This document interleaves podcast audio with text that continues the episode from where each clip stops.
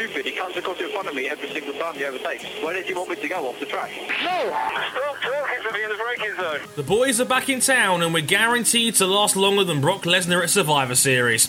Welcome back to Motorsport 101.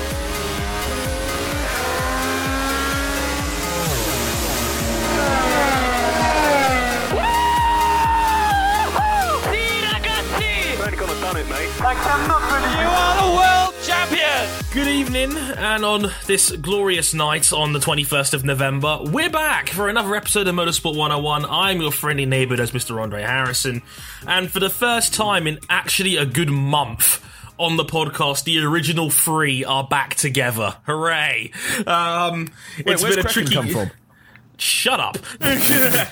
That's don't how you can speak tell his- we're all back together. we don't we don't we don't speak his name round here.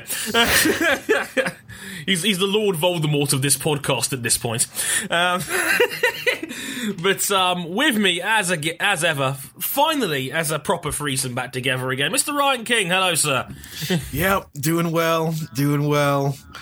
Uh quiet but great weekend racing. I enjoyed the racing that I did watch and kind of cringed at the racing that I didn't watch. That description. More more on that later, to say the least.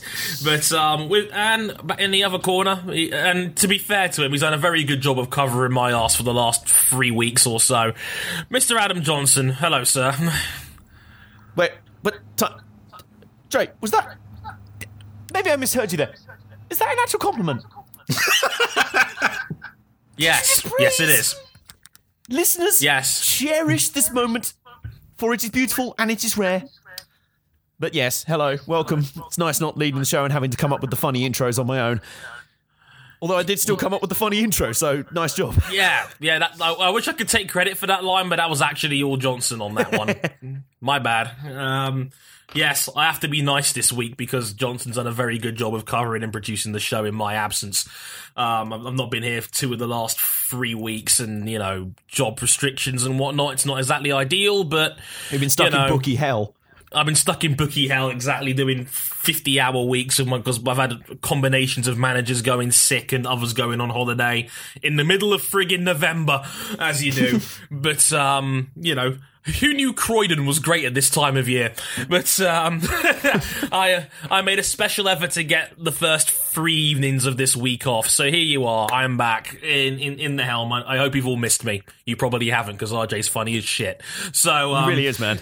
yeah, it's like I, I sort of just like I feel like I felt like I didn't exist anymore for a little while. I, like, I feel so, I feel Man, so left you just out. weren't on the show. You were made better by not being here. We were the ones who had to compete against him. We had to present against him every week. We were just like, man, how do we do this?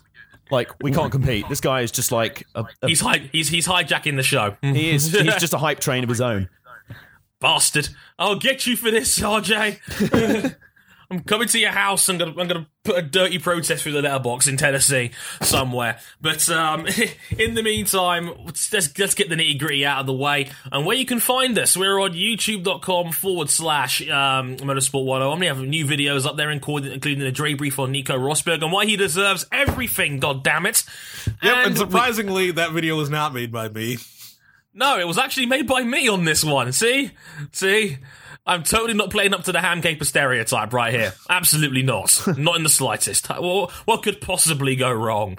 Um, so, yes, shout out to that. Um, we also got a brand new video out on Felipe Nasr and his ninth place finish in Brazil. Check that out as well when you get a chance. We released it literally about five minutes ago at the time of recording, so good on us. Um, so, check that out if you haven't already. We're on facebook.com forward slash motorsport 101. We're on Twitter at um, motorsport underscore 101. And if you want to follow our Twitters personally, we're at, we're at Harrison101HD, at Ryan Eric King, that's with two Ks, and Adam is at AJ underscore Bomber Sports, or right Adam Right if you want to hear more ramblings about politics and, and AFC Wimbledon, because God bless him, somebody has to do it. You know, I, I decide there's enough politics in motorsport, so I have a separate Twitter for that. Oh, good. As if two Twitters isn't enough to handle your crazy political ramblings. and that, that the joke kind of writes itself on that one. Anyway, and if you really, really, really like us, um, you can you can also back us on Patreon and, and support the show that way, like a bunch of you guys have. Shout out to everybody that's been sending me pictures of your Motorsport 101 t-shirts. That's been very cool indeed. Glad we finally gotten them over out there because, but real talk, I am terrible when it comes to organizing things like shipping addresses. All that nitty gritty bullshit. I was in charge of that, and that was me. that was my mess ups. So I apologize sincerely for that. Thank you for all your patience, and thanks for showing off the shirts and all that. I'm, I'm glad you guys already like them. The, the benefit of this is though is I've actually now got like a box of four in the corner of my bedroom that I've not sent out yet. Who knows? We may just we may just give some away over Christmas. You know, Santa Or Dre's our in the house. did actually have some. Well, I guess Say, I could think they look pretty fly, but you know. I, I guess. I guess I could help the brand. You know. Yeah. Yeah, you I know. guess. Shut up, Johnson. yeah, we're back. Yeah, yeah, yeah, yeah, yeah. My compliment running was short lived, clearly. So shout out to all our Patreon backers on there as well. You guys know who you are. You guys are great as always. Um, also, want to mention, I want to give a special shout out as well to friend of the show, Catherine Benham, over at Nerdcord. She made a very special Motorsport 101 wristband, which she showed up on the Twitter page. It is the sickest thing I've ever owned. It, it is Seriously cool. It is seriously, seriously cool. Check her out. I think I think her name is Nerd Called on Etsy, or you can follow her on Twitter at Catherine Benham. I know a couple people have asked me, Dre, where can I get one of those? Message her. She does customs too. Just throwing that out there. It's really, really cool. Um, I've got three in my drawer. I've got a Motorsport 101 one. I've got one for James Hinchcliffe, and I've got one for Sebastian Vettel in there as well. They're really freaking cool. I wear them at work every day. It's the, it's it's awesome. I love it. but um, yeah, there you go. I wanted to give a shout out to her as well. She's she's been awesome, and you know, she she sent the she threw in the Motorsport 101 one for free, which is really sick. So the least I could do was give a shout out back in reply. So shout out to Kat. Thanks a bunch. Your shit is really really cool. Just want to get that one out there. Right, on with the show, and let's get on with keeping it 101.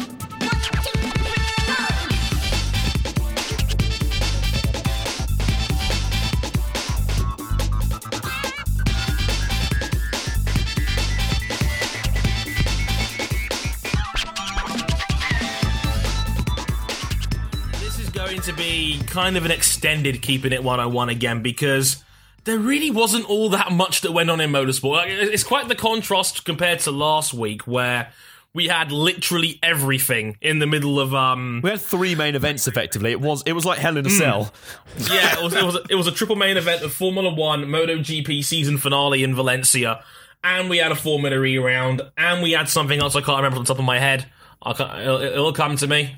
Wait.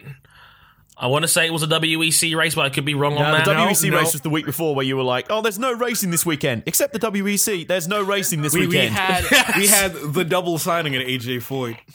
yes. that was it. Yeah, we had some IndyCar hype because they were like, "Well, we wanted to still be racing by now, but in lieu of that, have some news." Yes, yes. Have some news in the meantime. Yes, yes. And if- like, see, IndyCar looks out for us on this show. Yeah, they look out for us in the sense of you know, here, I was like, here, Johnson. I was, I was like, hey, it's like, hey, King, Dre, we heard, we heard you needed some news. How about this clanger? Bang! Uh, hey, is Danny Brennan still nagging you about Conor Daly's future? Here, this will help. Yeah, yeah. Finally, we can appease Brennan and Worth. Uh, so that is a thing. Uh, so yeah, we, we got that sorted out and taken care of. But uh, this is kind of an extended edition because, well, there was a bunch of minor stuff that happened in a bunch of other places, maybe not necessarily in the world of motorsport. But we wanted to kind of get it in anyway, and it's probably going to go quite long. So we thought let's just let's just bung it all in here, and we'll talk about the other stuff later. But in the meantime, King, I heard three certain motorsport presenters, or f- so say free TV presenters that like cars a lot, had some kind of TV show come out on Amazon this week. Yes. Apparently, it was quite good. Yes, yes. They're they're they're now on the internet where one Jeremy Clarkson said, We're on the internet now. That means we could pleasure a horse if we wanted to.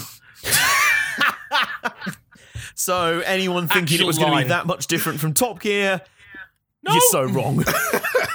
if anything, it's Yeah. like Top Gear after dark. Yes. Essentially. Yes. It, it just reminds me of that Jalopnik article where a couple of people got to go to the filming of one of the episodes. Yes. And literally at one point, they uh, dropped one of them dropped an f bomb, and somebody joked, "You can't say that." And Hammond just turned around and went, "We're on the internet. We can say whatever the fuck we want." I'm just like, yes. Like that was one thing I was excited about all along with the Grand Tour, which weirdly I haven't had a chance to watch yet, but I'm looking forward to this How? discussion. I know. How have you not right? watched this? Like, I'm just Yeah, saying like it. everything like in in short, everything about this show is so much better than it was on the BBC. Even the studio segments are better, which is a surprise to me. Well, you know, like when it all when it all went down, everyone was all in mourning when everything went down, and like Mm. there was the stupid protests about Clarkson being sacked from the BBC, and I'm like, well, why sh- why are you protesting that? That's stupid. like he deserved to get fired. Even it- he admitted it. Yeah. But like It- the big thing I was excited about all that. along, because I, I was like, well, the, the reason why Top Gear on the BBC had been suffering is that they were being more and more creatively restricted year by year because of controversies and slowly less and less funding. Now they're on Amazon with a blank check and a guy saying, "You can do what you want, lads. That's what you're famous for." It's, How is it's this not going to be uh, awesome? Yeah, it's, like, it's funny you mentioned that because they actually referenced that in the first five minutes of the Yes. program. They, they course they mentioned they, mentioned how Hammond and May have been fired multiple times, and still technically Jeremy Clarkson has never been fired. Like uh, he, he they never he released never him at got his fired from the contract. B- yeah he never got fired from the BBC. They just never renewed his contract. it, it, it, it, it's, the, it's the old solution of you can't fire me, I quit. Um, pretty much, and yes, they, they actually referenced this heavily in the first five minutes of the They're as bad as Trey Parker and Matt Stone, I swear, and I love them Yeah. for that. yeah, like like I won't exactly ex- explain now because I mean this is going to be kind of spoiler talk. So if you don't want to listen to what happened on the Grand Tour, I'll put a timestamp when this episode actually goes out, which is like well, which is like the safe button. Like well, after that point, you can come back in. But if you really don't want to know what happened on the Grand Tour.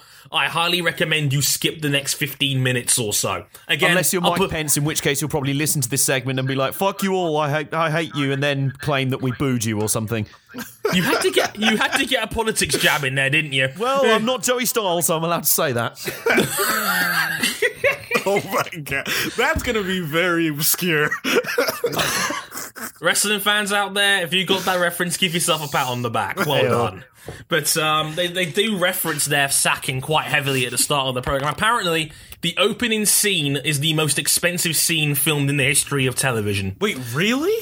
They're saying it cost them $3.2 million to film that opening sequence. I assume I assume like uh the desert sequence was probably the biggest part of that. I just realized Yeah, that that was a part of that. Like Yeah. all the the opening scene before that is like that couldn't have been that much expensive. But No, yeah, the no. desert scene, yeah. Yeah, that, that whole sequence in the desert, yeah, that is the most, apparently it's the most expensive scene shot in the history of television. Apparently it cost them $3.2 million to film it. I don't quite know how, but that Yeah, apparently, like I, I assume they mean British television because like I guess. Mm. like American television, HBO, like Game Oh, of no, Thrones, no, no, like no, no, even no, no, Game of Thrones or or Band of Brothers, where they basically recreated multiple World War II battles with authentic equipment. Yes, That's The- the- crazy. I'm guessing. I'm guessing that wasn't cheap, but Yeah. um, yeah, the opening sequence is like the most expensive ever shot in British television, and that's just coming off Victoria, which was like, which had like a 10 million pound budget for the ITV, which is kind of mental in its own right. Shout out to Jenna Coleman, by the way. She's in the meantime. Um, as a Doctor Who fan, I had to get that one in there too.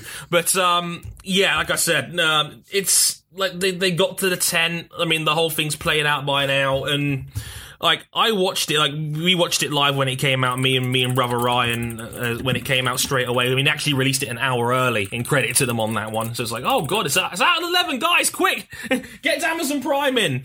And yeah, I bought Amazon Prime specifically so I could watch this show live I because watched I'm- it through totally legit methods. of course you did, didn't you? Totally legal sources. Totally legal sources. Of course, we need we need, we need that on a t-shirt at some point. um, but but uh, and King, uh, I think it's safe to say they're back, and we've back. missed them.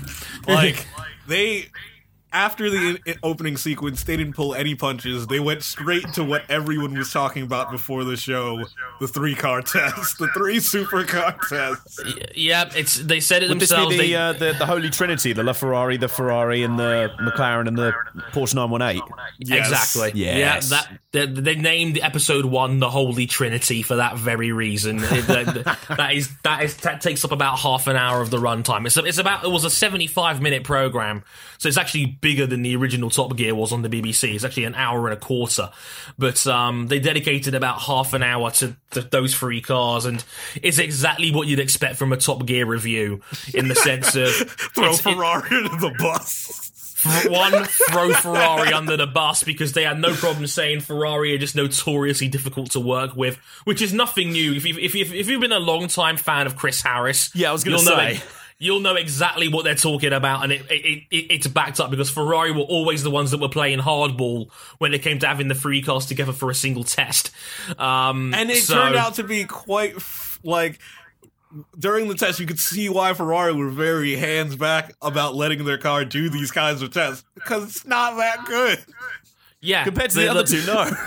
The LaFerrari really wasn't that great in comparison to the P1 and the, and the, and the 918. It didn't help that James May was in there for the majority Oh, of it. well, oh, come on, that's just unfair. That's like he- he- that because the thing is, they both they were for the most part they were driving the hypercars that they were back in when on the original Top Gear. So Clarkson was in the P1, Hammond, Hammond was in the in the 918. Porsche. Yeah. yeah, and um, May came up halfway Yeah, but- through the sequence in the LaFerrari. Yeah, but just so you know, just so you know that they didn't drive it in the the final like fastest lap test. oh, the power Just- lap no. section. Yeah, they didn't They- drive it in the power lap, so No, you don't they- have to they- worry about Captain Slow slowing you down. There you Yeah, are. exactly. So they actually broke out a nice little cameo appearance from uh, Formula E and former Formula One driver Jerome D'Ambrosio. So shout out to Elizabeth Worth on that one.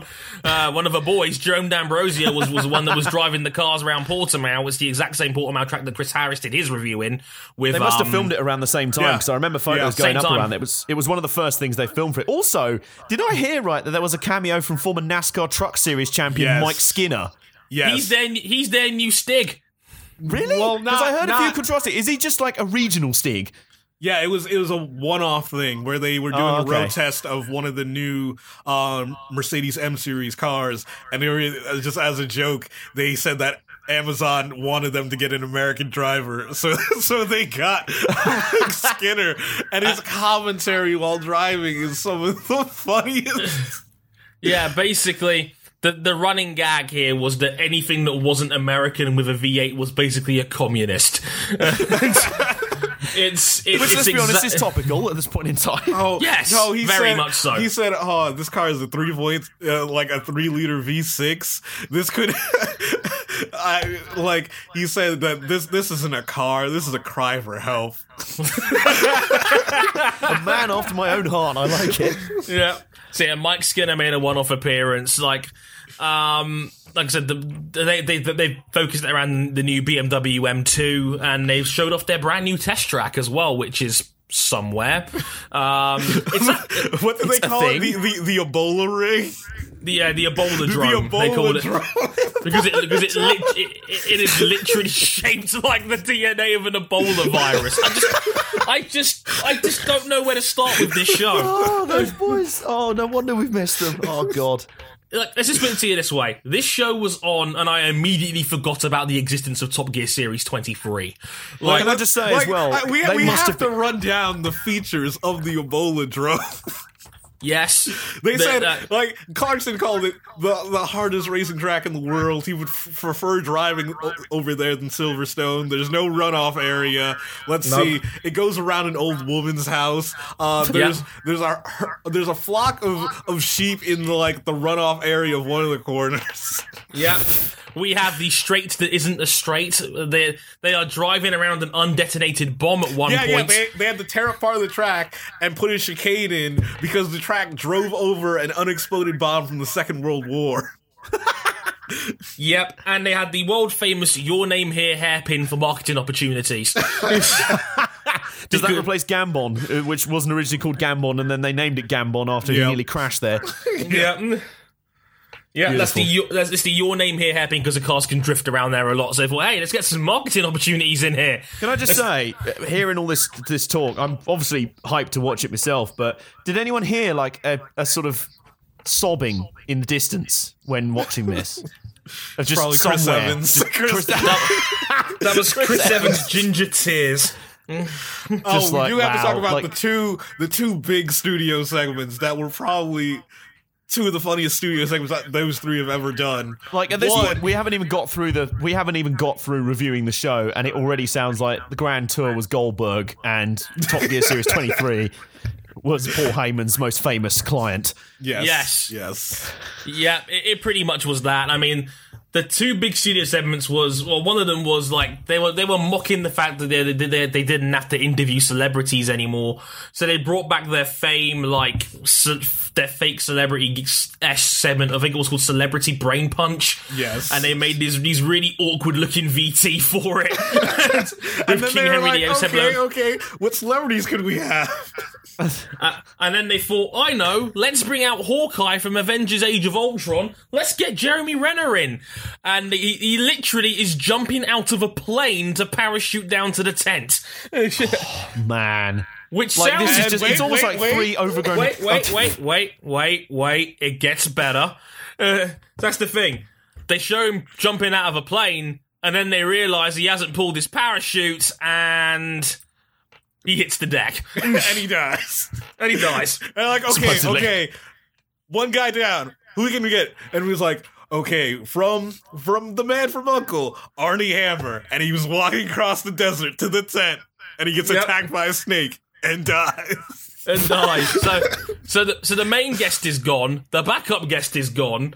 But then we like, is there someone famous in the audience? And it's like, oh yes, well Carol Vorderman is here. Great. and then Clarkson goes, oh sorry, she's dead. and, then, and then Hammond walks over to her, and he's like, I'm not a pathologist or anything, but she's definitely dead. She's just dead in the in the corner of the tent. It's just it's it's it's, like let's put it this way: they wouldn't be able to get away with this segment for more than a week. But for as a one-off segment, this was gold. Yes. and yeah, like that that was their big in studio. Like we're not like like to, like the Grand Tour, they didn't even try to hide the fact that they'd have to be the BBC anymore. And like like it's amazing as well because the other incident was hilarious because they had they, was, they, had this whole idea of general small talk for a bit, and the the one thing they covered on this segment was the fact that James May got a speeding ticket.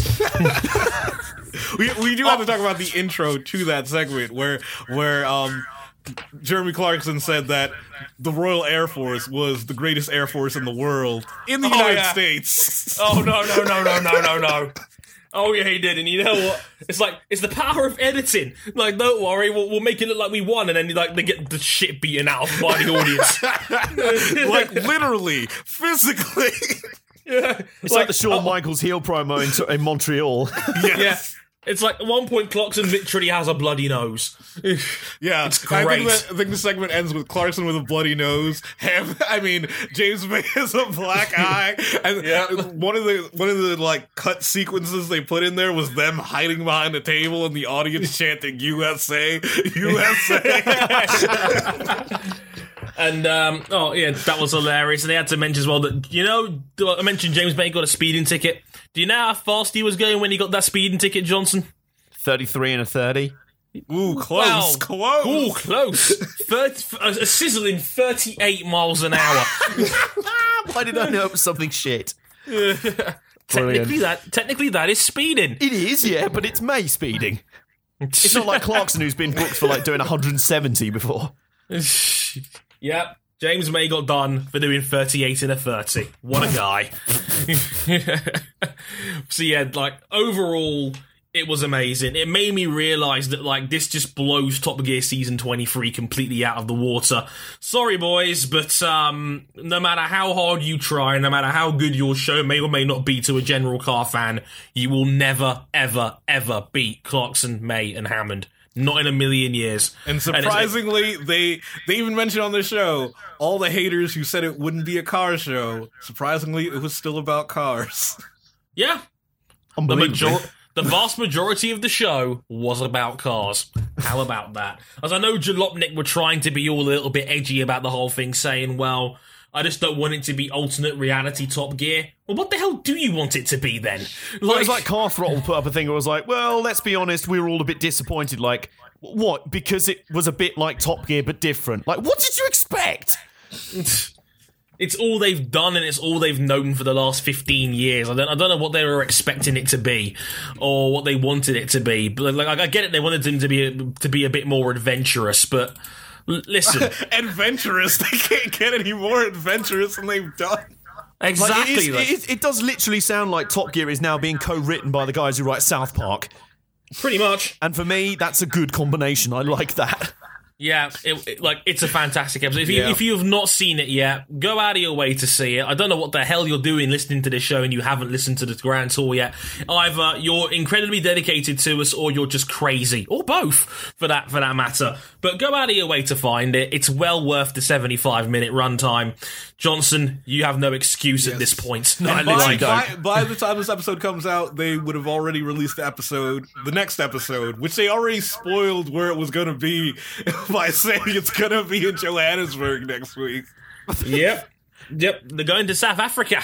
Hey. So uh, that, that, Yep. that'll be fun. After That'll be after fun. being in a what a Nevadan desert this week. What a desert. Yep, they're in Nashville week one, and now they're going to they're going to head off to um, Johannesburg for week two. So that should be fun. Um, so look forward to that on Friday. So by the time you listen to this show, it'll most likely have already been out. So look forward to that. Now we've gotten the good news out of the way. Now I did tease this on the Twitter account last Sunday. Um, again, by the time you listen to this show, but last Sunday in the middle of the chase finale, a certain a certain member of the three of us kind of had like a midlife crisis regarding the state of his favorite pastime. I'll give you a hint. It's the only white guy on this show. I mentioned I NASCAR. don't know. That really narrows it down, man. I, I mean, yeah, really, it, could- I mean, it could yeah. be me. It could, it could be. Uh, it's the king of the most black out of the three of us. Now, but, uh, like, so that kind of rules two of us out. So I wonder who we could be talking about here. Hey, Adam Johnson. Uh, I don't know. Yes, I've got a certain, clue. A certain member of the panel had a bit of a midlife crisis regarding NASCAR as it headed into its chase finale at Homestead. Um, this past this past Sunday or yesterday at the time of recording, and um, yeah, like Johnson kind of had this like this is it moment, and this is like it's coming to America moment right here, where he's just sitting there going, you know what, it's gone, the fire's gone out. It's like it's like watching Dark Souls all over again. Um, we now have to throw Johnson into a fire to keep the spirit of NASCAR alive. Um, but Are we gonna, are, are we gonna just like just huddle around the warmth of Martin Truex Jr.'s flaming car? Could do that. like I, I've been watching, like admittedly, I've been watching that moment on a loop since we started recording. Of Oh, that, oh, of that red flag with ten laps ago that literally took out one of the championship contenders in an accident that involved three of the four championship contenders. amazing. And, uh, and, and Johnson finds out about it on Twitter and he's like, nope, I want nothing to do with this. So, without further ado, I'm going to shut up for the next five minutes. Johnson, the floor is yours. He basically offered to give me an open microphone to air my grievances about NASCAR. So what you're Yeah. about to get, ladies and gentlemen, is me sitting on the entrance ramp with a microphone in hand, waiting for Vince Yep. McMahon to cut me off to talk to the state of NASCAR, or rather my state of NASCAR, because like this whole show is based on our, our love of the motorsport. Like we ain't doing this. We ain't doing this for a job. We ain't doing this for work. We ain't doing this for some sort of narcissistic like pleasure of this. We do this for the love of the sport that we've we've chosen and we've fallen mm-hmm. for. Mm-hmm. We're And- stupid people. I know. we are very silly people for that. And mm-hmm. of of all of this, of all of the sports we talk about and everything, people know me very well, and I kind of felt the need to make a bit of this statement over the weekend. They know me as the, like a NASCAR guy. They're like, whenever there's any questions about NASCAR in the podcast, it's like one for AJ, one for Johnson, NASCAR stuff, and I'm like. Yeah, for years, um, my whole YouTube channel, a lot of my YouTube stuff is based around NASCAR, like the, the gaming, stop motions, vlogs, all the stuff and everything. And this is all fine if you still love NASCAR. Like, we talk about how it can be like a grind to watch everything. Like, there are wrestling podcasts out there who are like, they, they have people say, oh, watch this kind of wrestling, watch that, watch this. And it's like, it's not a job. And if I just burn myself out on it, I won't love it anymore and it'll feel like a chore. And the point is, at this point, NASCAR, watching NASCAR for me would be a chore. And I made a decision to deliberately not watch the Homestead finale. I paid enough attention. I well, I saw Twitter blow up several times over the weekend, and we'll get to that. But the last live NASCAR race I made an effort to watch and go, okay, I'm going to watch this front to back, was Darlington, which was September. Yikes. Yeah, I'm like just just a quick insert. Johnson, you're clearly not the only person that feels this way because Na- like NASCAR has only had their third sellout of the year this weekend. Only the Wow. Daytona, yeah, only the Daytona 500, uh, the race at Watkins Glen, and the finale in Homestead last night were the Wait, didn't the. Southern 500 sell out? Southern 500 did not sell out. Did it not? Wow. And that was one they went in hard on the promo game as well. And they're like, I love that race and I love what they've done to revitalize it with the throwback thing. But, like, here's the problem. And it was quite. Like we can write a million different think pieces. I've I've done it before about the problem with NASCAR is, but like I'm willing to prepare because I'm going to make some points that people are going to argue against. And they go, well, you you know you're not you, you're archaic. You're not you don't like playoffs. Blah. I'm, this is personal. This is on me. But I go back to a letter, an open letter that was published last year on Jeff Gluck, who's one of the best NASCAR journalists in the game. He has his a personal website, and he posted an open letter that he got from a fan called Matt Gross. Um, and it was after the whole drama shenanigans with Joey Logano and Matt Kenseth, and it just for, for, for several minutes NASCAR descended straight into sub WWE territory. Like the whole metaphor of it being WWE on wheels was never more true. And I remember being like, "Wow, I don't." And he. The thing is, he summed up the feeling perfectly. He said it wasn't a "fuck this, I'm not watching it anymore" sort of feeling. It wasn't a like throw the remote across the room, I ain't bothering with this shit. It was just a sort of disassociation. It was like mm. he said in this letter he didn't feel like he belonged in the sport anymore. Like he saw all these people cheering this stuff and praising the chase and the playoffs and getting into the excitement and everything, and he just didn't feel it.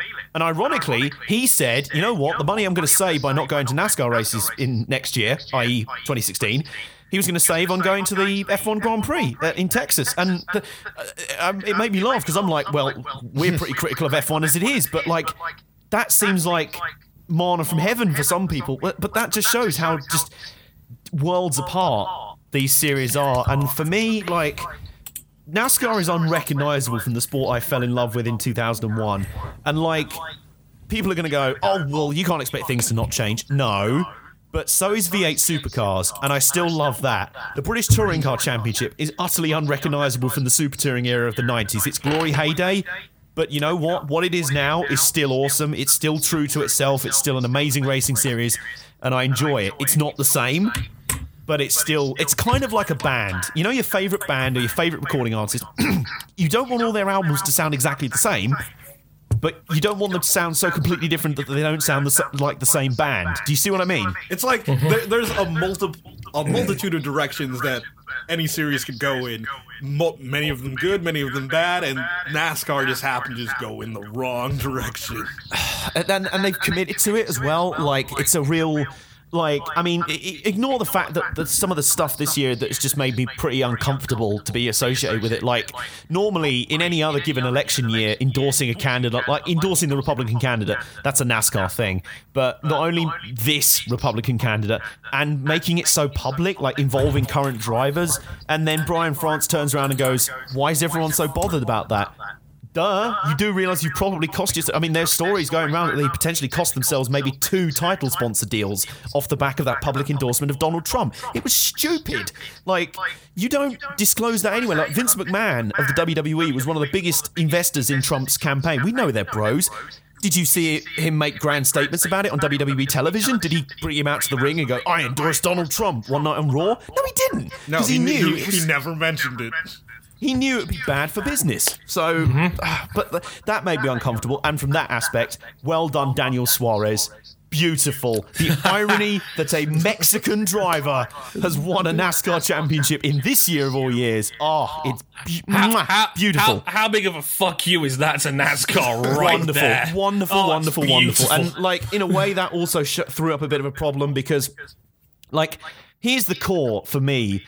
NASCAR is caught between two minds, and in a way, it is fairly similar to WWE because for me, it's not doing enough. It's kind of forgotten about the core fan base, which in a way it kind of wants to leave behind, but then isn't really doing much of a job of bringing in new people because it kind of doesn't know how to or it thinks it does.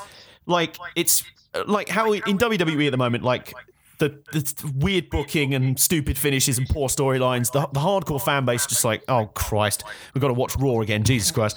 But it's not really with the sort of big like attraction matches and the celebrity endorsements and the and the PG stuff. It's not really bringing the mainstream in. And for me, like NASCAR's stuck stuck in a similar spot. Like it's it's tried so hard down the years.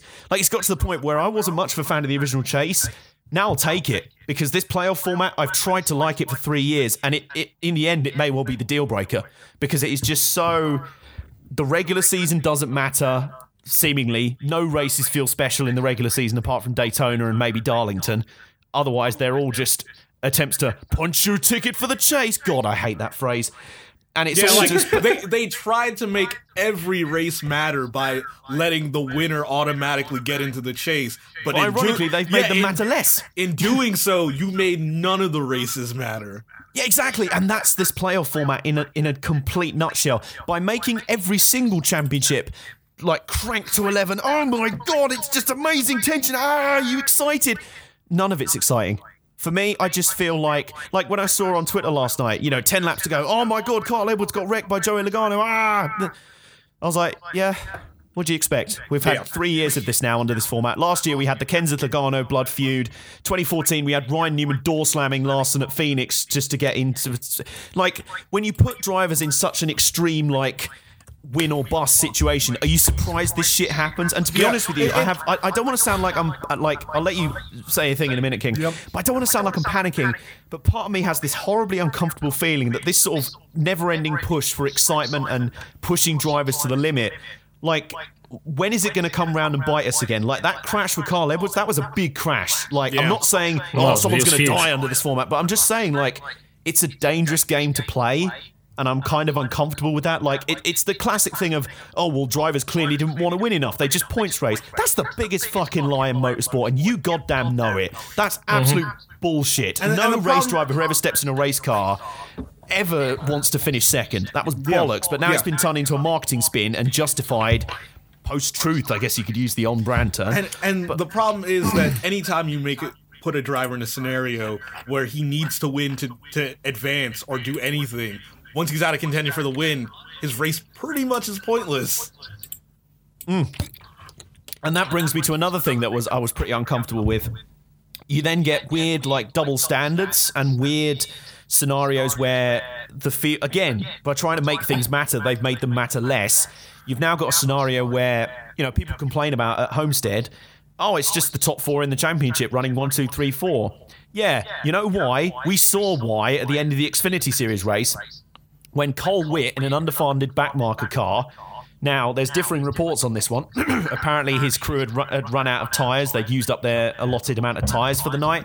So, when they had a late caution for overtime, you know, two laps, basically, an entire championship ended up not just resting on one race, but two laps. Yeah. Two laps. Yeah. And what happened was Cole Whitt's out there on old tyres. You know, either he physically couldn't get new tyres, so he's like, well, we can't really pit. What will we be doing? We'd just be putting fuel. We don't need fuel. Or he gambled to stay out. We've seen this happen before. And normally it's like, wow, look at this underdog guy. He's staying out there to try and, you know, get the win against all the odds. He probably won't do it. Like, look at Matt Di Benedetto earlier this year at Bristol. Landon Cassill was leading at a midpoint in the race. Di Benedetto finished sixth. And everyone was like, wow, feel good story. This time out, he gets a poor restart. Two of the championship contenders are right behind him. They get bottled up, and effectively, that's it. All over. One restart, gone. That's it. Never mind all the arbitrary engine failures and that earlier in the chase. You know, it's like an entire season, bang, gone. And the argument for the playoffs when you say that is, yeah, but that happens in other sport. In the NFL, you can have an unbeaten regular season and then you can lose in the playoffs. Yeah, by being beaten by the better team on the day. Like this comparison, having an engine failure in NASCAR and being eliminated from the chase that way is like walking out onto an NFL pitch and then your entire team suddenly suffer heart failure and die. Yeah, yeah. And the I other think, team I just think go, we talked oh, about okay, well, this we're just going to win last by week. default. I'm not yeah, going to bring did. up the, refer- the reference I made last week. Oh, Like, I say, I, I've, I've not even said very much in this segment for obvious reasons because I'm the least into NASCAR out of the three of us. One, I've just seen the actual Edwards crash in question, and holy shit! Uh, First of all, Carl Edwards was restarting second. He was the lead championship driver with 10 to go. He gets a bad run off the line. He moves over to block Joey Logano, who's also in the championship. And behind Logano is Jimmie Johnson, who is also in the championship. And Let- oh my god. Let- Let's put, let's put it to you this way. I'm no NASCAR watcher, but even I knew exactly what was going to happen the moment Edwards gets a bad launch. And, like, I know how NASCAR works as a format. I know, like, for example, the fact there was even an overtime in NASCAR makes me cringe in the first place. Because I was like, that's, that's the. You don't get much more American in sports than the word overtime. I mean, And to, I- to- mm. The, to begin the, with- the original green white checkered I was okay with because it made races not able to end under a yellow flag, which Right.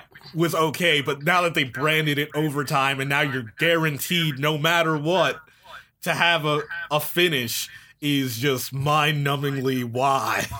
and in NASCAR, a sport where driver to you know, car to car, in, you know, collisions and impacts are almost encouraged, given the state of the rules. Um, You could kind of tell straight away exactly where that was going, and it's a it's a it's an awful accident. My God, Truex is a very lucky man indeed, given what happened to his uh, car. and that's what I'm talking about by being a little bit uncomfortable about it. Yeah, we course. also had these these like I say, just to, to put a full stop on this point, we had the double standards on Saturday in the Xfinity Series finale because they've also adopted playoffs in the chase in the Xfinity Series and the Truck Series, both series where there's only about maximum of 15 to 16 full-time teams in the entire series and about a handful of them are competitive at any one time so, yeah, half the great. field gets Again, into the playoffs. yeah, like half the field gets into the playoffs by default. Yeah, great job there. Uh, let's not talk about the trucks introducing a caution clock, which literally throws a sodding caution every half an hour. Oh my god, it makes my brain hurt.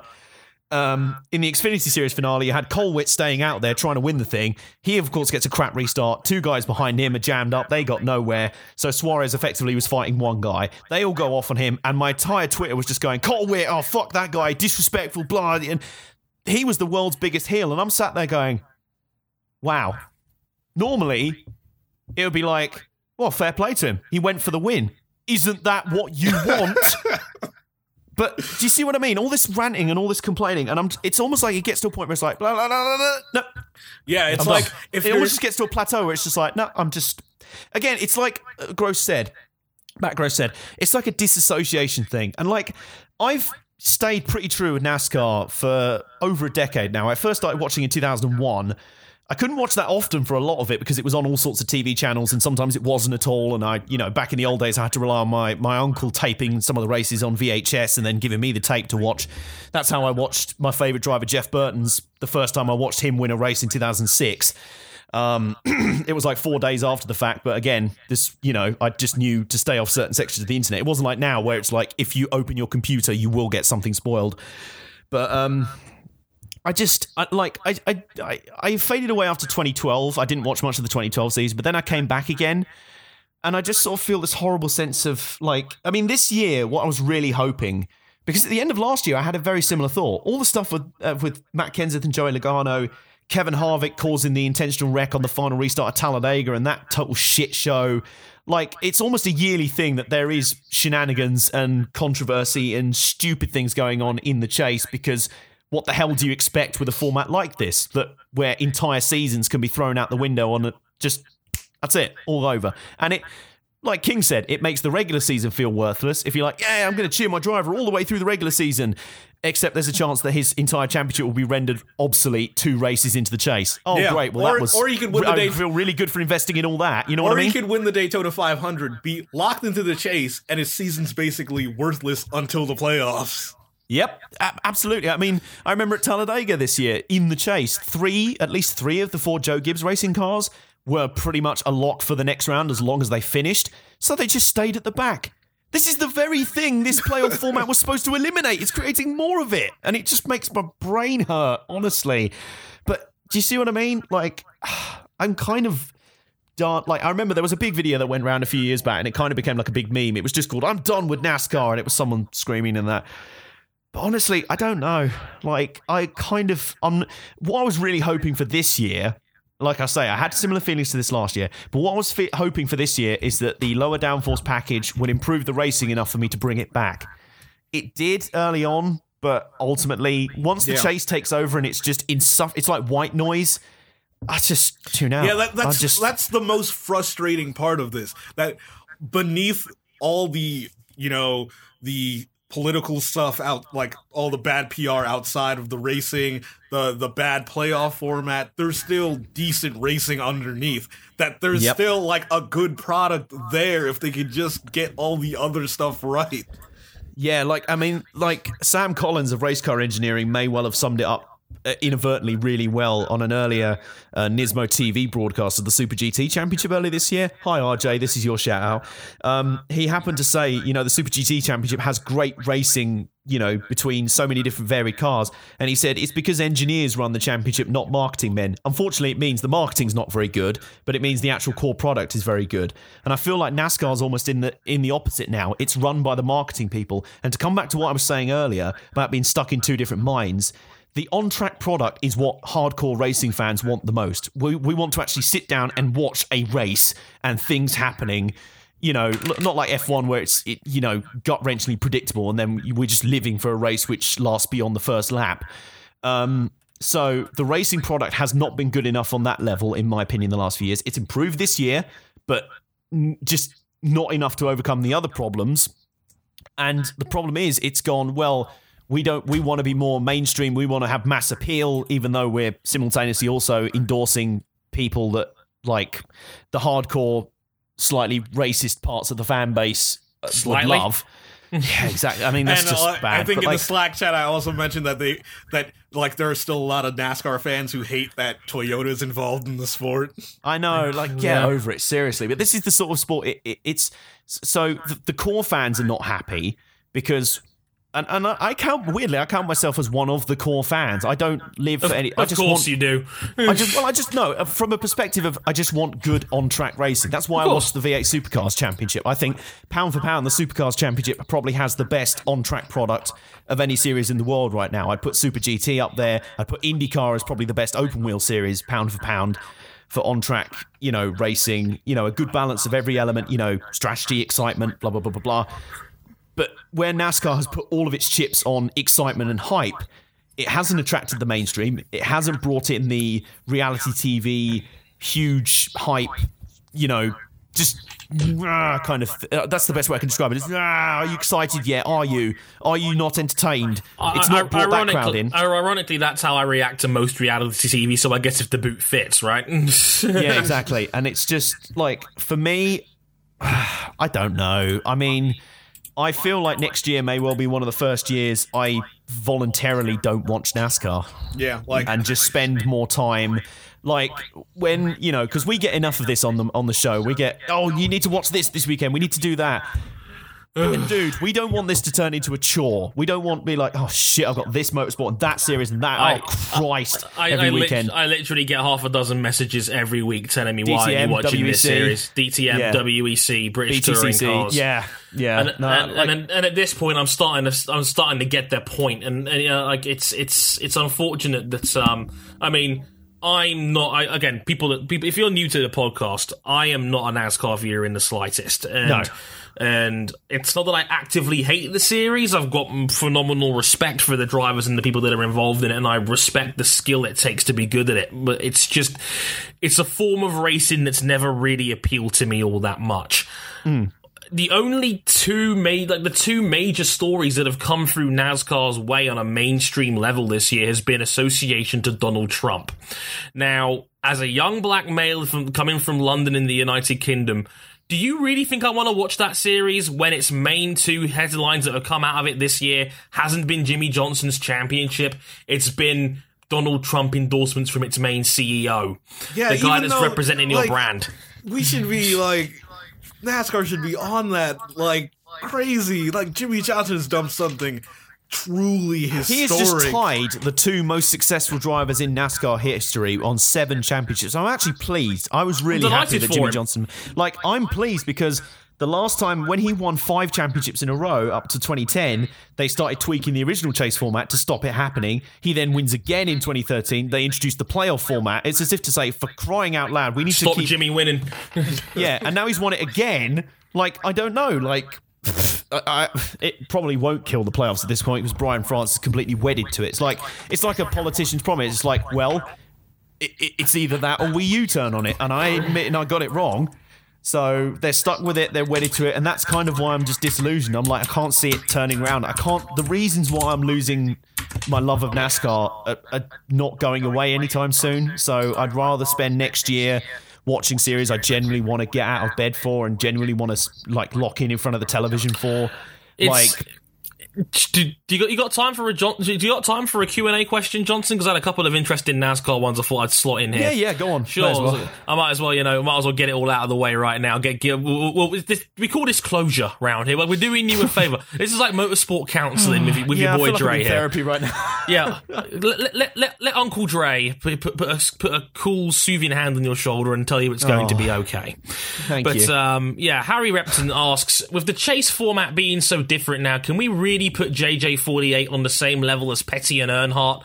And should we separate championships oh. into post and pre-chase No, times? no. And this I'm is not- another. what- this what is is- another issue you have with this playoff format. We get this question now, and that's unfair on is- Jimmie Johnson. the thing he is- is. If let me let me Okay. let me do my thing first, King. Sorry. Here we go. Um, like this is another thing that frustrates me about it. People are not going to look back on Johnson's championships with the same level of respect, even though they were probably tougher to win. If anything, Richard Petty got to 200 wins.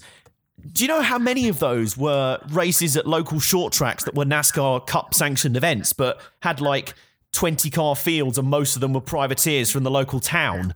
Like, Right. it- it's like sort of a British touring car driver winning championships and winning like 300 races, but some of them are British touring car championship races. Others are like BRSCC Club Saloon Car Championship races. Do you know what I mean? Right. It's kind of like that. So if anything, the level of competition is higher now in Jimmie Johnson's era. Dale Earnhardt, I'll give you, but like Dale Earnhardt is held is like the Ayrton Senna of NASCAR. Like you can't like he is on such a godlike level that people just don't believe anyone's ever going to be better. Um, I mean, weirdly, it's not like F1 where if you really want to put someone over, you compare them to Senna all the time. Sure. But like, he's like a proper sacred cow. Like, you just don't like, oh, is he as good as a. No. Well, maybe he's as good as Don't uh, you no. dare go there. He has as many championships as Dale Earnhardt. No. And it's like, well, actually, he deserves to be in the conversation. As far as I'm concerned, Jimmie Johnson is the best of the current era right now. He Sure. is, you know, he is a model professional, an amazing athlete, a phenomenal race driver, an all-round game that that still shames everybody else. And in a way, you know, like it just feels, and you know, the fact that people are not going to give this any credit kind of highlights the current playoffs.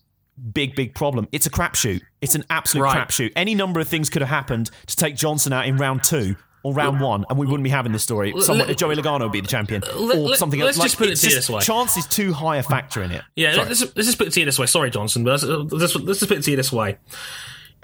Formula One has its season finale this Sunday, mm-hmm. and I find it ironically amazing that the lottery style factor of Formula One has played a lot into how people are perceiving this finale. I just got into a 15 minute tiff on Twitter as we speak with ex Matty G that was trying to give every reason in the world on Ex Twitter Ex Ham G. ex Ham G, even though he's not really a Hamilton fan, but he's like, he's basically coming up with every excuse in the book to think Nah, he's just Rosberg being like might one of those meme wars title. to be like Lel Rosberg. Yeah, exactly. I mean, he got like a 300 liked tweet saying, "Oh, like the, the, the inner Kermit meme about of of Verstappen might not get involved in a title fight." Oh, but driver of the day though, and um, you know the inner Kermit meme that's been going around in the last week or so. But he was coming up with every reason in the book to say, "Oh, why Rosberg might bottle the title." To which my response was, "Yes, and I can date, I, I too can date Jennifer Lawrence while I'm at it." Now, the, the, the element of this is that it's like the in motorsport we have to accept that human error plays a massive part in it. Not just on track but off track in how these cars are built. Sometimes shit goes wrong. The chase format exaggerates that very element of motorsport you preferably want to avoid. Nobody really wants to see mechanical issues affect how a championship goes. Look, take basically take a look at every Valentino Rossi fan around 2006, and you'll see what I mean. And it's, it's, it's, it's that same nature. Nobody really wants engine failures and things that are outside of the squishy bits hands. Uh, like I- said it before on, on the Dre Brief series. We will always care most about drivers. So when a driver makes a mistake, it's one thing. When a car makes it makes an error, it's another thing entirely. But in an ideal world, you never want that part of motorsport to come into play where something funky could happen that could ruin a guy's championship. Like it, the chase format, from what I can tell, exaggerates that very knife edge that we live on with motorsport, where something absolutely right. funky and fucked up could happen. And like, if I was running a motorsport series, a playoff format is bad enough. But uh, the idea of a playoff format where one wrong move in a field of 40 or so drivers and cars, where one wrong move can eliminate you from a championship and cancel out all your hard work going into a season, I think that's terrible. And like it gets, you've you've nailed the point perfectly. What ends up happening is, like we said earlier, it, it makes entire championship, entire seasons meaningless. In that, like it's just rubbed out. Like Yeah. you can have, oh, great But- championship season. We make the chase. Oh, you've engine splat. Oh, you're out of the chase. Oh, well, I really, well, it, me getting emotionally invested and supporting you throughout the last. You know, six to eight months of racing. That really, I really feel good about that. Like at least in the V8 Su- Supercars Championship. Like, let me put it this way: the Premier League, right, one of the biggest sporting leagues in the world. sure. Does it does it feel the need to panic if a team runs away and wins the wins the league by ten points? No. Because, because they know the the rest of the field will catch up and the and the field will eventually balance itself out. Sir Alex Ferguson didn't win the league every year with Manchester United, and th- that was the beauty of it. You never really knew who was going to win going into a season. And hmm. hell, we just had a team that was five thousand to one to win the Premier League last August win the damn thing, and it Exactly. was arguably the greatest highlight season the Premier League has ever seen and probably will ever see. And now they're terrible again because that's the beauty of football sometimes. Like, Yep. and motorsport is so guilty of this in this regard where uh, not only with NASCAR changing the chase format, this Formula One was a sport that crippled Ferrari in 2005 because they were afraid that Schumacher was winning so much it would kill the series' popularity, even though Schumacher was hailed as a god back then. Like, though, like though, peop- I do have to mention one thing. NASCAR changed their point system before. Before even the chase in the 70s, they changed their point system because they realized how broken it was in the 70s. yeah, Where Richard Petty was getting so many championships. No, yeah. I'm assuming. After Richard Petty won his second championship, because the point system used to be based on prize money. So Ah. different races Yeah. offer different prize money prizes. So uh, in his second championship season, the 1974 season, Richard Petty won the Daytona 500. He got twice as much prize money as the guy who finished in second place.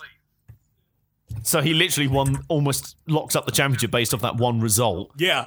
And the Daytona 500 was the second race of the season.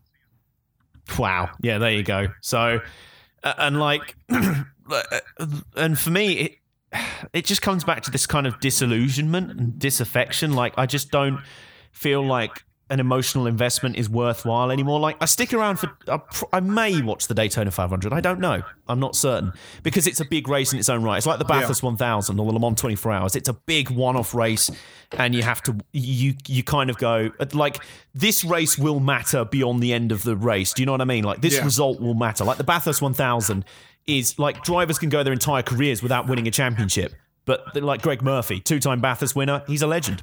Yeah, it's, like, that's, it's I- that big a I know. race. Like, I, I, exactly. I, I don't watch like I don't watch the entire NASCAR season. I like follow it from afar, but there's still the big races that I still watch and care about. Like Yeah. the 500, the night race at Bristol, the Southern 500. Like those races, hmm. I'll still watch. But. And the Southern 500, they've done, ironically, they've done a great job of revitalizing that race by going back to their roots, Yeah. deliberately celebrating their past. And I'm, it's kind of weird how most of the time they're kind of uncomfortable. They have an uncomfortable relationship with their past, which is very weird given that up till the recent past, a lot of it was great. Like, I don't know. I think I'm I'm done talking about this for, for now. I'm kind of vented. Basically, Yeah.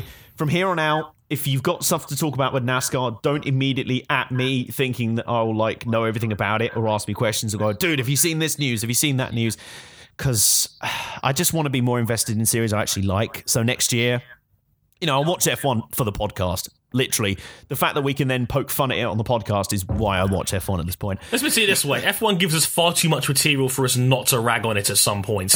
Basically, That- yeah. that's- and, the and beauty and of the it. problem with F1, you still get like a good race every once in a while. Yeah, it is Yeah. very similar to WWE in that regard. If you're a wrestling podcast, you can't not talk about WWE Raw, no matter how shit it is. But then every few months, you'll get one blowaway Raw and be like, "Oh shit, there we go," Yeah, and then back to average again. But Look at- look at yeah, like next yeah. year, I think I'll just invest more in the Supercars Championship, especially as that might be changing you know, maybe going fading. I don't know what's happening with that series, but next year is kind of the last year that we know for certain that it will be a certain mm. way. So it may be changing beyond recognition as well. Super GT, I think RJ O'Connell has opened my eyes to that, and I'm really looking forward to that next year. I kind of like their philosophy, just to put a full stop on it.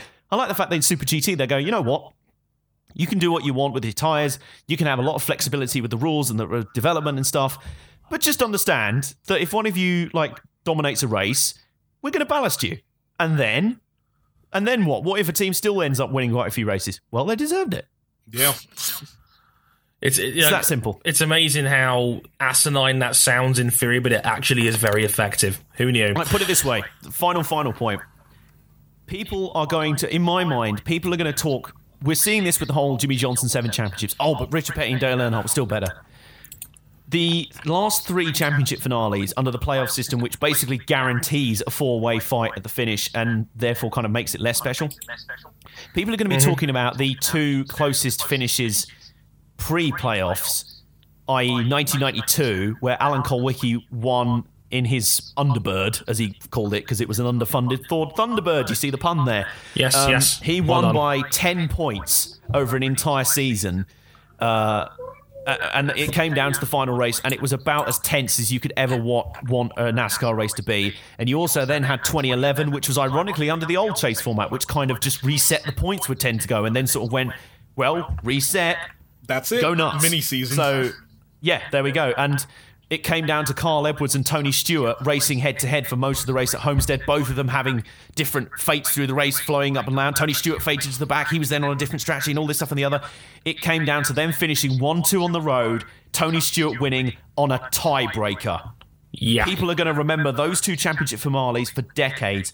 I don't think people are going to remember the recent championship finales we've had, especially because they're just the norm now. And just before we move on from NASCAR, real quick, any last words on Tony Stewart after his final race? oh yeah. Oh, Well, I- wow. yeah, I d- yeah, I did forget to mention that. Yeah, wow. One of the guys who helped me get into NASCAR, honestly, a real firebrand and a real like not always likable. He was kind of like he was very much a CM Punk in that regard. Sometimes mm. you'd be like, God, this guy's a dick, but other times you're like, No, I kind of love this guy and the way he raced on the track. I mean, he embodied his idol AJ Foyt. Like as soon as it, in interviews it was like, Well, my idol's AJ Foyt. I'm like. Makes sense. There we go. It explains everything. Great talent. I don't think we're going to see a driver quite like him ever again. Yep. But um, yeah, just just any, any- so King, anything else you want to say in this extended keep it one? I, I heard you watched um, the Macau Grand Prix this weekend. Unfortunately, I, I would have watched it myself, but unfortunately, I wasn't around this weekend due to due to work commitments. But what did you make of Macau, real quick? Ooh, Macau. It's uh in to be brief, it's definitely one of my races of the year. Surpri- like I Oh, wow. didn't like I kind of I don't watch it as a chore. Like Macau is always a fun race to watch just Sure. because it's you it's not that often you see something other than an F1 car or an Indy car on a street circuit. And seeing F3 cars on a street circuit, especially with guys who rarely ever race on street circuits, it's always a fun watch and you get to see the new guys who are going to be making an impact for years to come. And surprisingly and unsurprisingly, the race was down to three guys, two of which who've won the Macau Grand Prix before, and one who hasn't. And uh, let's let's get this out of the gates first. First contender, Felix Rosenqvist, some a guy that we're familiar with, Driver for hire. driver Yep, hire, making a return, making making taking a shot to become the first ever three-time winner of the Macau Grand Prix. Also, returning winner Anthony uh, Antonio Felix da Costa. So easy to call him Anthony, isn't it? I do it all the time. Yeah, I'm guilty. Well, wasn't there a former uh, member of the former boy band Blue called Anthony Costa? Yes, Yes, yes, yes. Doesn't help. Doesn't help. What, what a reference that is! Holy fuck! Last but Thank not, you. Totally last 90s but not up here. least, DaCosta's teammate and Red Bull Junior driver. Oh God, uh, I forget his first name. Uh, his- but uh, Sette Câmara, the Brazilian at Red Bull. Oh yeah. and, And what happened? it was a thrilling race. It Sette Câmara. Uh, he's. You, you- when you watch the young guys drive, you could tell that they have a lot to learn, but you could see the ability that's there. And Câmara had skill. The moves that he pulled would probably make Verstappen blush. Oh wow, that sounds pretty crazy. the- like the, the tight street circuits of Macau, it made like he he made Anthony Felix da Costa for for a couple moments look just like any other of the young guys out there. The camera was that impressive, but one of the problems that Sette Câmara had that he could not drive defensively to save his life. Like his main move to to avoid getting passed down the long front straight at Macau was essentially just weaving to side to side, hoping the other guy would not try to, you know, get a toe off of him. oh Jesus Christ! So he eventually was a sitting duck. DaCosta got out in front and started pulling away, and then the fight between became like, let's get this clear. DaCosta ran away. Eventually, there was two safety car periods during the race, and they kind of like, uh, Câmara got in front of him for a couple moments, but he couldn't hold it because obviously he could not drive defensively. yeah, not helpful. So it was him Um, and Rosenqvist, and two laps to go. First corner after the main straight, Rosenqvist goes for a move, I think around the outside, holds it like side by side for I think the next couple corners, and then up through the narrows, and Rosenqvist gets the move done and gets second place. Wow, that sounds pretty gnarly.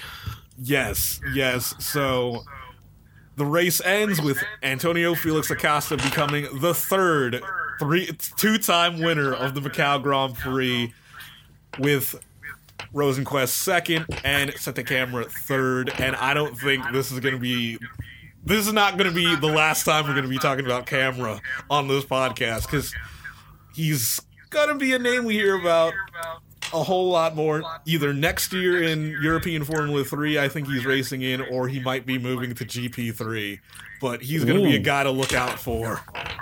Sounds interesting indeed. Also, shout out to Antonio for also im- immediately announcing his Macau retirement after his win, saying it's one for the young boys. Yeah like me and RJ were joking around like maybe Rosenqvist would come back and then and then Felix da Costa would come back and be a battle of the Felixes to see who would become the first three-time winner.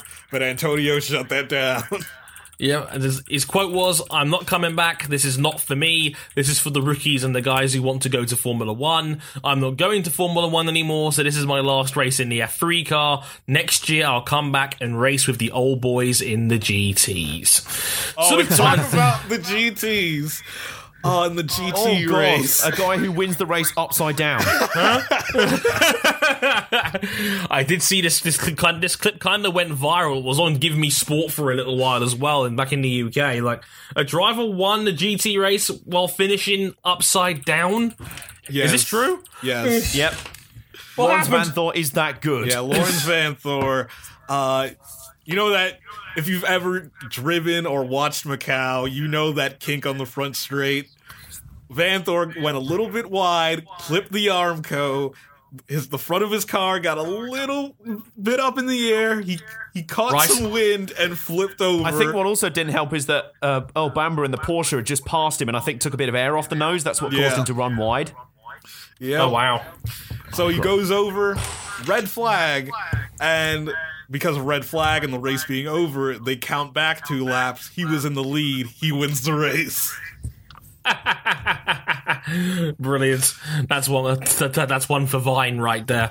Uh, oh to yeah, be fair, Vine's going Bamber away. was Shit. very classy about it. He tweeted a photo of the crash and his car uh, just in front of it, and he was like, "This is a view I never want to see again in my rearview mirrors." So glad he's all right. Yeah. Shit.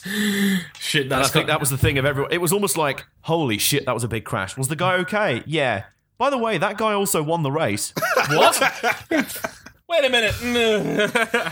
yeah, so a little hard to stick away from Macau. I promise I will watch next year. God damn me and my work commitments. That actually sounded like a lot of fun. Shit.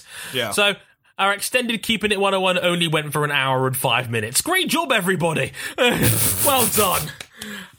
Hats off. Claps, rounds of applause all round. Then again, we haven't really got much else to talk about on this week's show anyway, so sod it. This thing's still going to go three hours. Let's not Yeah, lie. yeah, mission accomplished, quite frankly. But yeah, we're gonna kind of cut to the WEC. There's something awful, I would say, in a hurry. We're gonna talk about the WEC a little bit. Um, yeah, and that'll be And I'm going to tag out at this point because I didn't see any of this. Well, we're not even going to talk about the race all that much, really. You'll see, you'll see what I mean when we get there. But uh, yeah, let, this is the part where we talk over some creative music for a bit while we switch over to the next segment. So let's do that now. Oh, geez, I've got to make a WEC jingle.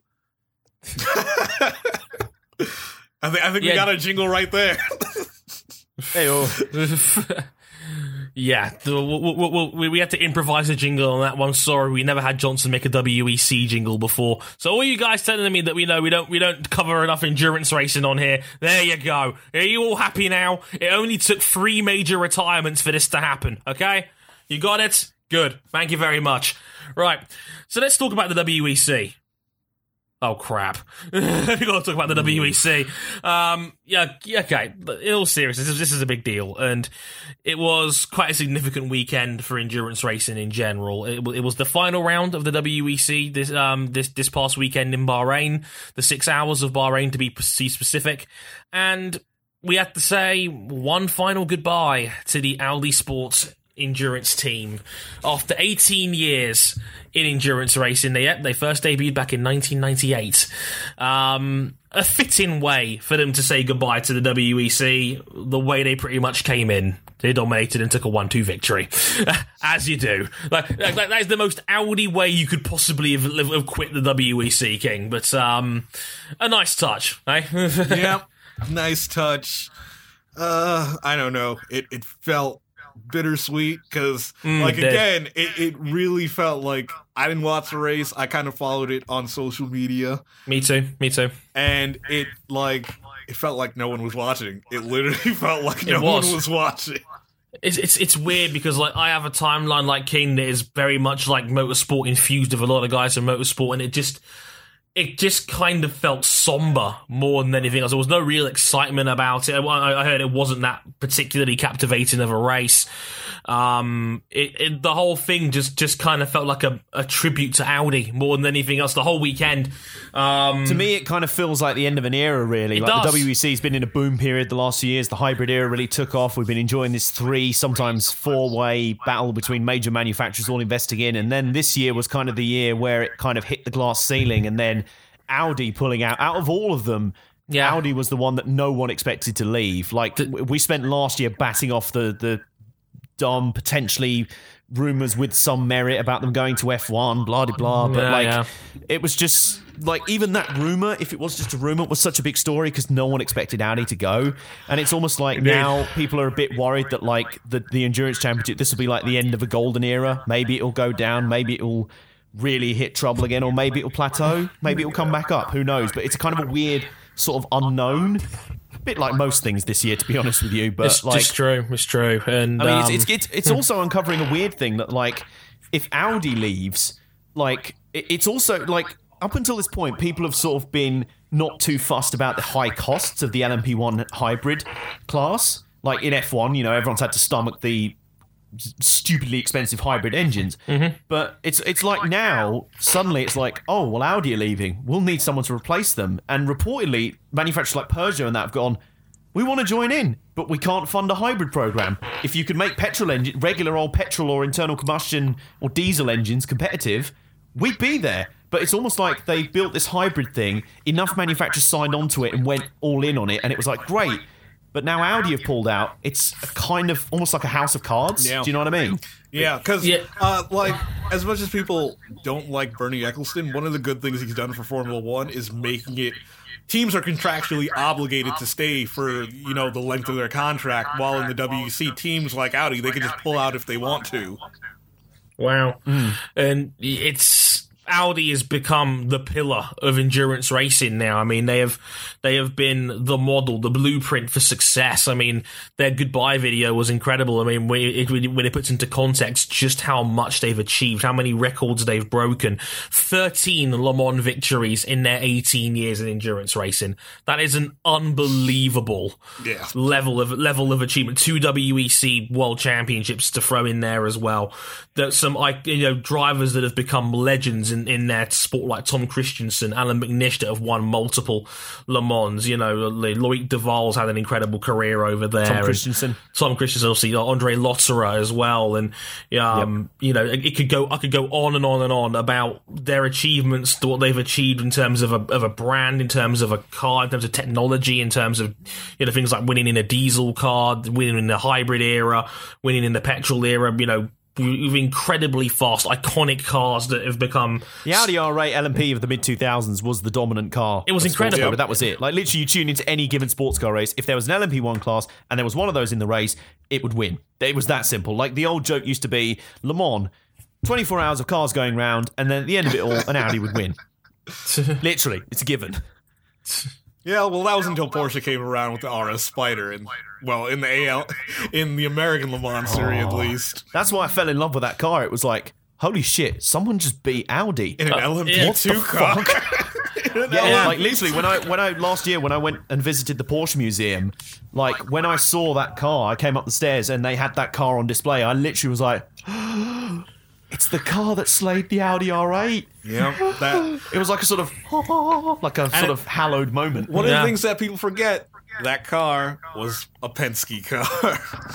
Heyo. Is that why people are excited for Penske's maybe but not sports car return next year? yes, yes.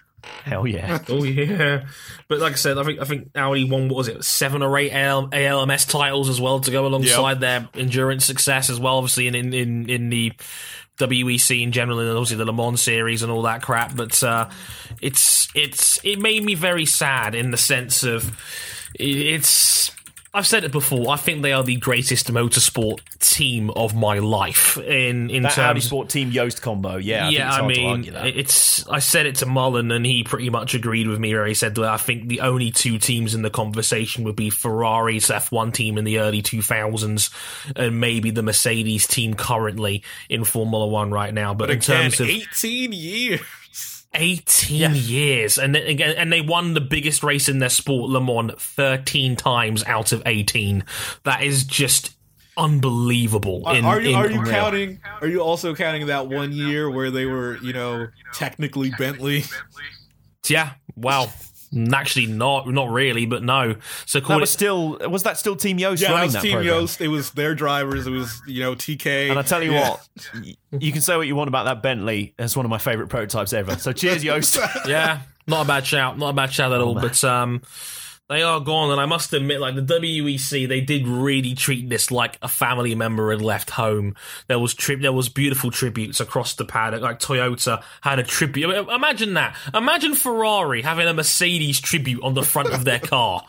Like you would never get that in Formula One, but in the WEC, Toyota had a great big poster on the front of their car saying "Thanks for the competition, Audi." Basically, on the front of their car. The mutual cars. respect in that series is Oh, insane. it's, it's it's it's wonderful. Like like it's they they.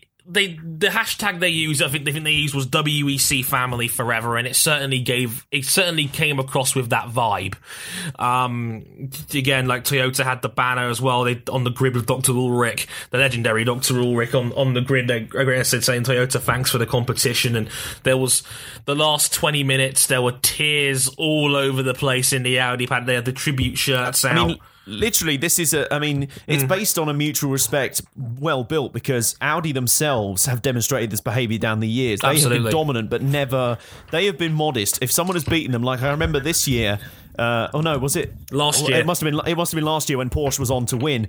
Ten minutes before the end, Dr. Ullrich walked down to the, the Porsche pit and started shaking everyone's hand and congratulating them. He was Yes. like, "Fair play, guys, you beat us," and, um, and you're just like, "Wow, that is so."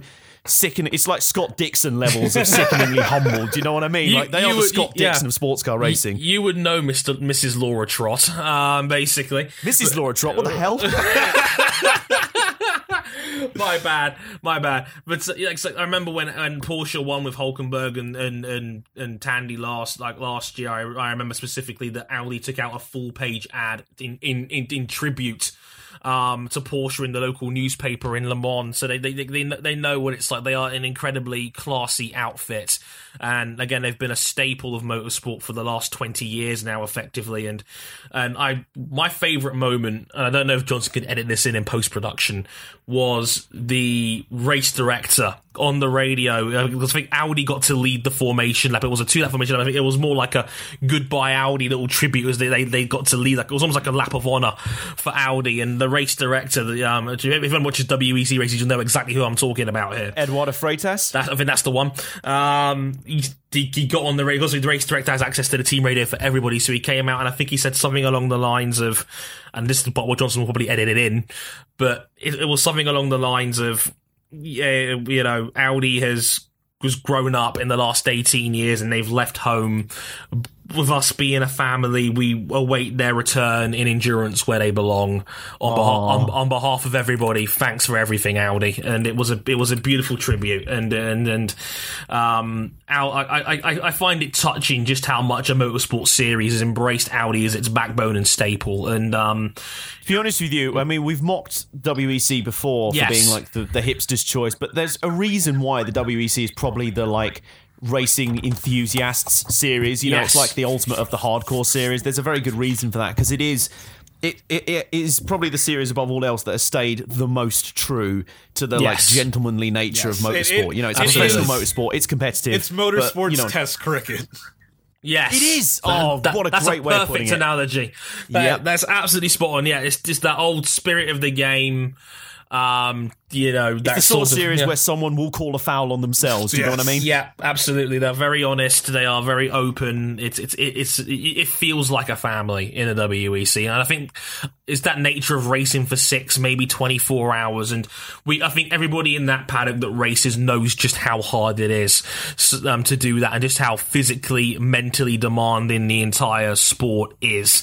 So I think whenever somebody wins or loses, it's treated with the utmost of respect, and I think that's always a very cool thing, and that's something I will always appreciate about the WEC, even if I'm not a long time fan. A, lo- a, lo- a long time fan. I've not been a particularly active watcher over the last few years, but I will. I mean, how, how what a what a polar opposite. One series you don't watch that much, we've just been crapping on, and then another series you don't watch too much. You're like, yeah, fair play. Yeah, but Good it's stuff, like lads. we're not watching the WEC for like a completely different reason. Uh, I think we'll get to that in a question that Josh sent into the show later on. He's, he makes an active right in this section because we're actually dedicating one segment on this segment about the WEC to him, which he's brought up a lot. And, and he's got a question in here too, which I'll get to in a minute. But it was also another significant retirement for another driver in the field, and it was the final motorsport race in the career of Mark Webber. And we kind of joked about this at the end of a show we did when it was announced he was going to be retiring at this race. Um, me and King are kind of guilty of that one. Mostly me, to be honest, because I am like chief. I don't really like Mark Webber guy on on this podcast. But it was the final race in the career of Mark Webber. Porsche is number one. Porsche finished in third. So you know the podium was the two Audi main, the two main staple Audi teams, and Mark Webber's Porsche team with um, Timo Bernhard as well. So it was it was a nice little touch there. So the, the three main retirements were all on the podium basically, and uh, Mark Webber, everybody. I mean, let's let's talk a bit about Mark and his career because we didn't really do it justice the first time we mentioned it. So we might as well dedicate this next few minutes to that. But um, Mark Webber's had, I think, a, a career that I think, given it started out in Minardi, really from a mainstream standpoint. I mean, the fact he's gotten to where he's gotten is an incredible achievement. I think that's fair to say, given I think is it fair to say that he's one of the great like and this sounds like I'm being harsh on his his talent, which I'm not, but he's one of the great overachievers. Absolutely. one- like the sort of driver that you don't expect to to get to the very top. The fact that he did, you're like, wow, that's a kind of pleasant surprise. I didn't expect that. Like running down his records, like I would like running down his career, I would call him like our sport's greatest bridesmaid. Like, like it's True. it comes off as an insult, but what he achieved, it isn't. he's like an F1 Mark Martin. yeah, like he. I know his career in Europe started in British Formula Ford, where he finished second in the 1996 season, but he, he won the Formula Ford Festival. Yeah, I guess that counts. But that's the thing. It's Uh, like 2001 International Formula 3000, which is today GP2. He finished second. Yeah. Oh, jeez. I, I I spot a pattern here. Go on. Let's see. The best result he could ever pull off in a Formula One season is third. He's finished third in Formula One on three in three different seasons. Uh, when he made the switch over to the endurance championship in his second season, he finished. He was the world endurance drivers championship in the 2015 season, but that year he got his best result at Le Mans, which was a second. But hey, he's a world champion in that discipline Yes, at least. And like, like the, the thing is with with Webber, he's a, he won the the Monaco Grand Prix, the biggest event in in Formula One. So that's a huge career mm-hmm. highlight to him. I just kind of like the fact that Webber felt like in in a sport that was so we criticize so often about being distant and elitist and everything. And I think this, you know, this same charm comes from Daniel Ricciardo. I'm just going to blame the Australians for this. They're very Yeah, good like- at this in like- general. like He's he- very, he was very relatable. Shout you kind of felt like to you could sort of go to the pub with him. Do you know what I mean? Yes. Yeah, Like- like, shout, shout out to Mark Webber because he's definitely led this led a younger generation of Australians and Kiwis to be more, you know, prevalent in international motorsport, whether it be Ricciardo, Mitch Evans, Brendon Hartley, like Jack I'm- Miller. yeah, or Jack Miller too. Hey, MotoGP race winner, Jack Miller. Yeah. Hey, oh. Yeah, you know.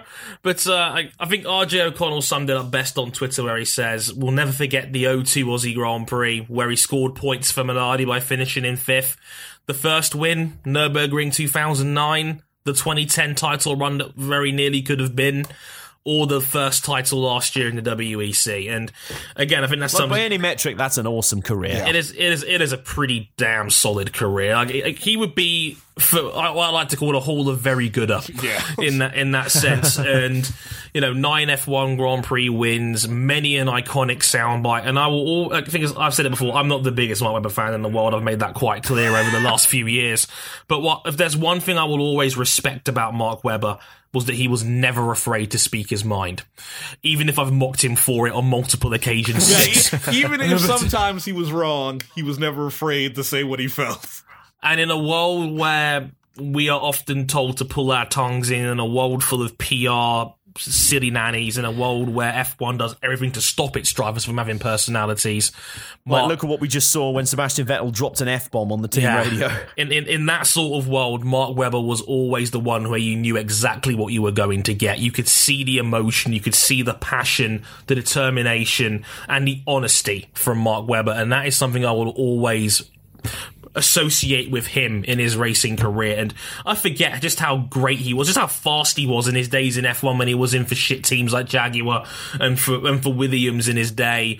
And you know hmm. the fact he did get to the to the top of the mountain in the end in Formula One. He drove for the best team in F1 for many, many years, won multiple Grand Prix, was third He in had the the sort of Daniel Bryan career path, didn't yeah, he? exactly. He, he he was a late bloomer in terms of the top tier seats, but he did get there. His loyalty to the Red Bull brand was rewarded in the end. By the time 2009 and 10 rolled around, where he was winning races on a semi-regular basis, and he never did get that world title in, in F1. He finished third, I think, on three separate occasions. But you know, he had that. He, he did get his moment when he had the WEC title last year, which is you know he finally called himself a world champion, and he's had many a scare too. I remember his, his- like like the, the Valencia crash where he drives over the back of Heikki, and he had that awful crash in the WEC where he like he, the, the pod was almost ripped out of the car completely. It was crazy. What about the 96 24 hours of Le Mans? I haven't even mentioned. I was I just mean, about to mention that Oh my well. god! Yeah, I forgot about that. the the iconic crash in endurance racing history. But um, Webber's had an incredible career with many stories to tell, and I might have to pick up his book at some point. But like like friend of the show Emily, who used to edit our videos, was insistent on on telling me to go buy a book. So if, if anybody wants to buy me that for Christmas, you know, feel free. um, I will definitely read it. But um, a shout out to Mark Webber, one of the most iconic personalities I think of motorsport in this this side of the century, and like I said, uh, a, a great gritty racer that was never afraid to speak his mind, and that is and that amazingly can go a long way in today's social media world out there. So, shout out to Mark Webber for a great career. Um, one interesting question before we move on from from Josh Shatil, who's a Patreon back. As a shout out to Josh as always. He's, he's up and top backed up to five bucks again. So thanks, Josh. Much appreciated as always, sir. Enjoy your early access. Um, he says, You three aren't that interested in watching the WEC. Well, how dare you? He ain't wrong, but still. Um, he said, What rule or format changes would you would would make you want to watch it? Playoffs? No. No. I was about to super kick you there, Johnson. Holy shit. but um real talk, I have nothing against the WEC for the most part, apart from the E parts. I just can't sit down for six hours to watch races. That's my problem. Like, if there was WEC ice races with LMP ones that were racing for two hours instead of six, I would happily watch it. But Welcome to IMSA. Yeah. yeah, because I, IMSA I really does should watch IMSA. I really And should. Super GT, effectively. Super GT have Grand Prix length races, and their top division cars are about as fast as LMP ones. Shut up, you marketing Okay. whores. Yeah, wh- while oh, we get called marketing whores. like Damn right. if if the WEC did something like what IMSA did, this is why Dre doesn't watch WEC, because when we try and tell him to watch it, we get this. yeah, yeah. Shut up. I hate you all. no, um, to be honest with you, like I, I don't mind the WEC very much. I just think like I never normally have the time or the energy to fit it in with all the other stuff I watch, and I wouldn't want it to change for me because when I've watched WEC races, like I like endurance racing on principle. I've watched many a Daytona 24 hours. You know, my favorite race all year is the Bathurst 1000. That's the race that goes six to eight hours. Remember, you're talking So- about the guy that watched the 24 hours of Daytona this year and watched a good 9 to 10 hours of it. So I'm not completely exactly. against this idea for what it's worth before all the WEC fanboys come at me with their flaming pitchforks. I'm not against the idea of watching long races. It's just when the on a standard regular race basis. is six hours. It's just too much for me. I, I can't. I can't I do like the anything for IMSA. six I like hours. the IMSA method of having certain races that are 90 minutes, certain races that are 2 hours 45, and then you have the marquee Yeah, yeah. races which are 24, 12, and 6 hours. Yeah, in IMSA, the standard race distance is two hours and 40 minutes, and they have two sprint races. That's an hour and 40, and the four race North American Endurance Cup, which is the Rolex 24 at Daytona, 12 hours at Sebring, six hours at the Glen, and Petit Le Mans, which is 10 hours or a thousand kilometers, whichever comes first. Oh, And, like, so that's that cup with those races in it. Okay, didn't know that. Yeah, there we go. So, I mean, if we're going to talk about a format change, there we go. I think we've just thought of one. Variance in the race lengths. I think it kind of, the WEC kind of feels homogenized. Like, it feels like outside of Le Mans, it's like the six hours of this F1 track, the six hours of this other F1 track, because they will literally just Yeah. go to the same F1 track. And I think that kind of hurts it, really. Like, it just sort of goes, like, some of the F1 tracks are magnificent for it. But I mean, I like the fact they go to Fuji. They go to a former nice. F1 track, granted, but I like that. That's a good touch. Fuji sports car racing at Fuji is always excellent. Um, but like, I, I think mixing up the format a little bit, like in terms of race lengths. Like, I don't want sprint races. I don't want qualifying races. I don't want like too much of that sort of stuff. But give a few more like interesting, different races so that it's not just some six-hour races and then the twenty-four. Like maybe one eight, ten, you know, a thousand kilometer, or I don't know, like a Petit Le Mans length race, maybe a twelve-hour race. Who knows? Something like that. Do you know what I Yeah, mean? mix like it up. The GT3 scene. Yeah, the GT3 scene has a, a load of different races. Like the Blancpain series is now co- uh, consolidated into a load of sprint races, which are two one-hour races, and then you have the three-hour races with a season finale that's a thousand kilometers or six hours, and then you got the Bathurst 12-hour, which is a GT3 race, and loads of other kind of one-off races. Of that sort of, you know, variety is the spice of life. So yeah, mix up the race format a little like, bit. Don't go too far. The one, but yeah, one of the things that actually made the WEC the WEC special is not going to be around next year. They're not going to have Lone Star Le Mans next year. No. Yeah, that is a shame. That double header with IMSA was great. Yeah, IMSA's going back to COTA in May, while while the WEC is still going back to COTA, but in September, so it's no longer a But double. I, I feel to me like the, the WEC has kind of burned a lot of bridges with the American sports car Yeah. scene. Like when the WEC first started, it included the 12 hours of Sebring and Petit Le Mans as rounds on the calendar. And then they mm-hmm. next year they went, now we're just going to have our own one. And IMSA was like, wait, what? We've already got like two or three world class. No, we're going to have our own one. And it just kind of smacked of a bit of, I'm not being funny, FIA style, European ish. Arrogance, Yeah. you know. So we've seen that a little bit more with these clashes with Formula E and things like that. Do you know what I mean? I still remember that year, the 12 hours. It was spectacular because they didn't have separate races. It was both the championships competing together. Yeah. Yeah, yeah, yeah. It'll be like I don't even know what sort of equivalent it would be. It'd be almost like I don't know, a combined F1 and IndyCar race. Yeah, that's the closest thing. Or like a combined V8 supercar and British touring car race, or a DTM and Super GT race combined. There you go. Okay. But yeah, that was that was pretty interesting that year. But yeah, I, d- I don't know, like just they.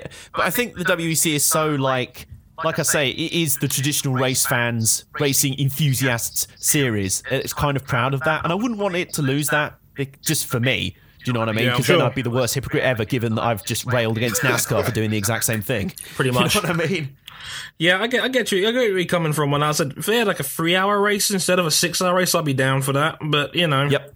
six And that hours may is just sucker off-putting you me. in when, a and that may kind of go, oh shit, that race was really good. What's the next one? Oh, the six hours of the Nurburgring. Do you know what? I might just watch that. I might just stick around for the six hours if you've had that lead in. Do you know what I mean? Sure. Yeah. So But you know who's not going to be watching the six hours of Nürburgring next year? This guy. because it's clashing with Formula E, and you're a Brooklyn boy. Yeah, Brooklyn, Brooklyn. He's the Joey Wheeler of the podcast. What a guy. But um, yeah, that's just I'll just about do it for the WEC. Let's talk about the news.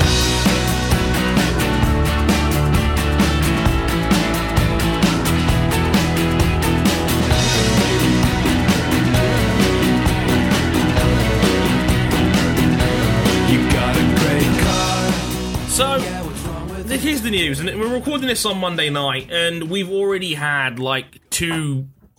Ma- actually, no, I'd actually argue three major pieces of news that have all come out today, which um, is interesting, and we'll tackle these in various order before we before we handle the mailbag.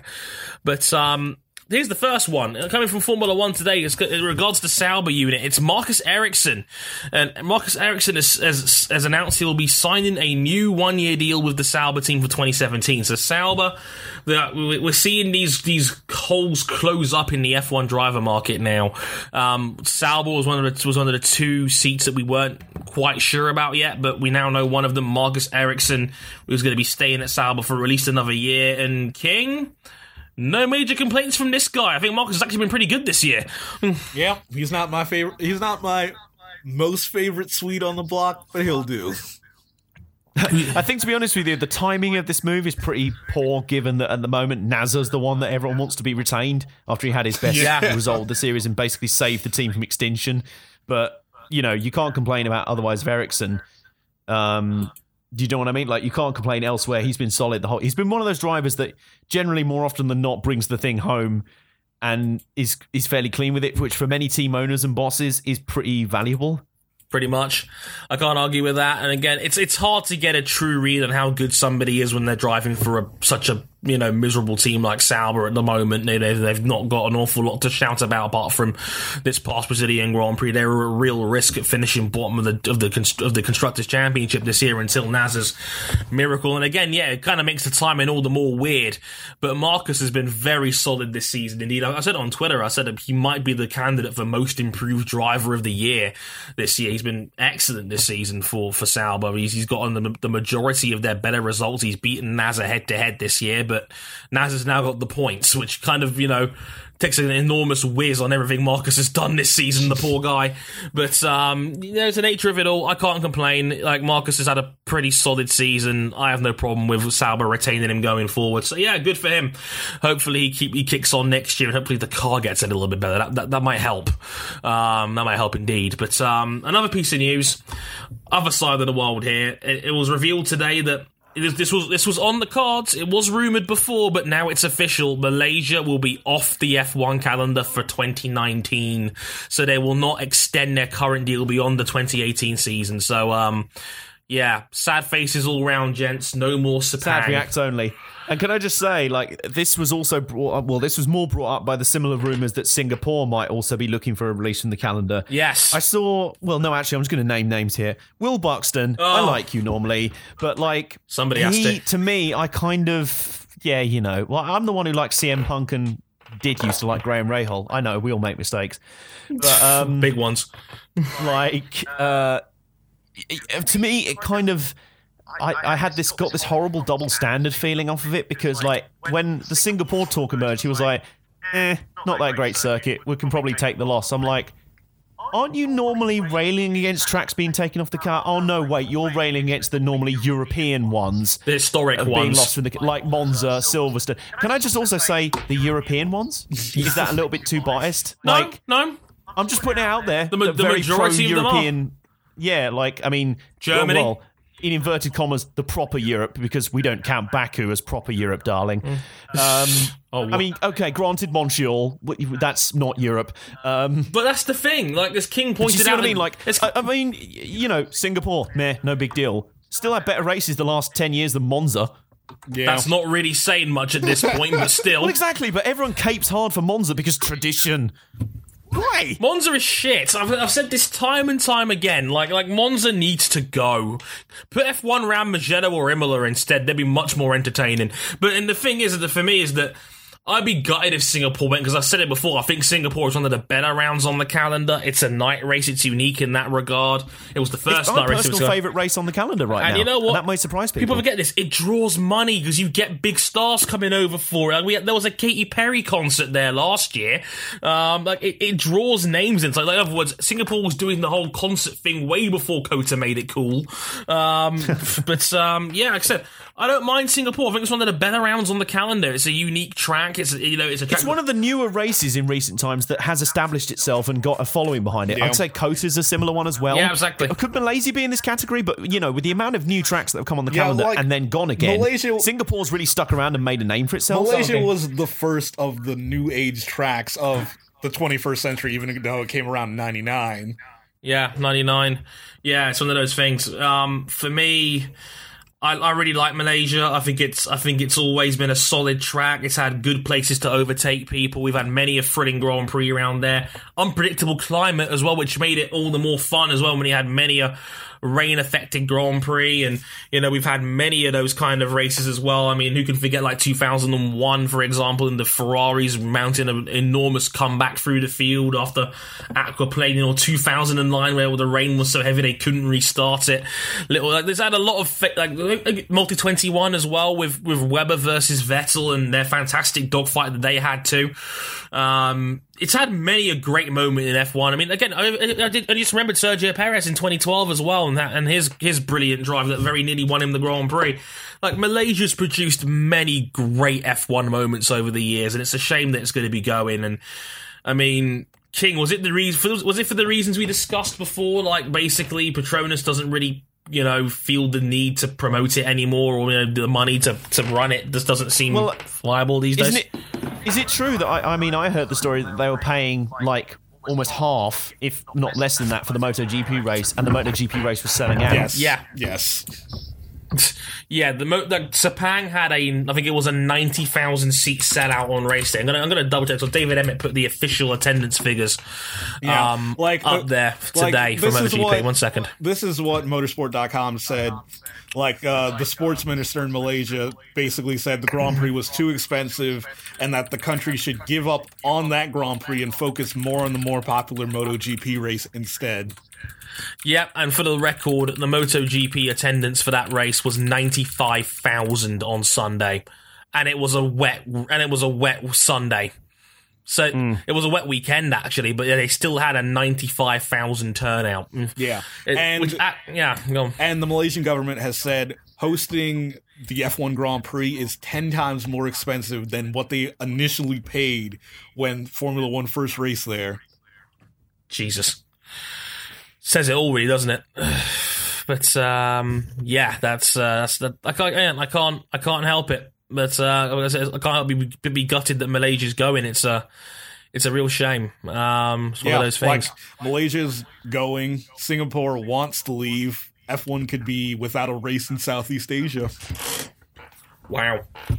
Doesn't feel like that. It's kind of you've gotten accustomed to that now, like having two races on that side of the world, and now all of a sudden you might have none. That's kind of sad, uh, in in a sense, really, because they're, they're two kind of staple Grand Prix now that have done that have punched above their weight. I think in today's quite snooty world of F1 and what tracks we go to and whatnot. I think Singapore has, established itself as a really solid venue, and, and, and Malaysia as well has had again many great moments across its across its 18 plus years on the calendar.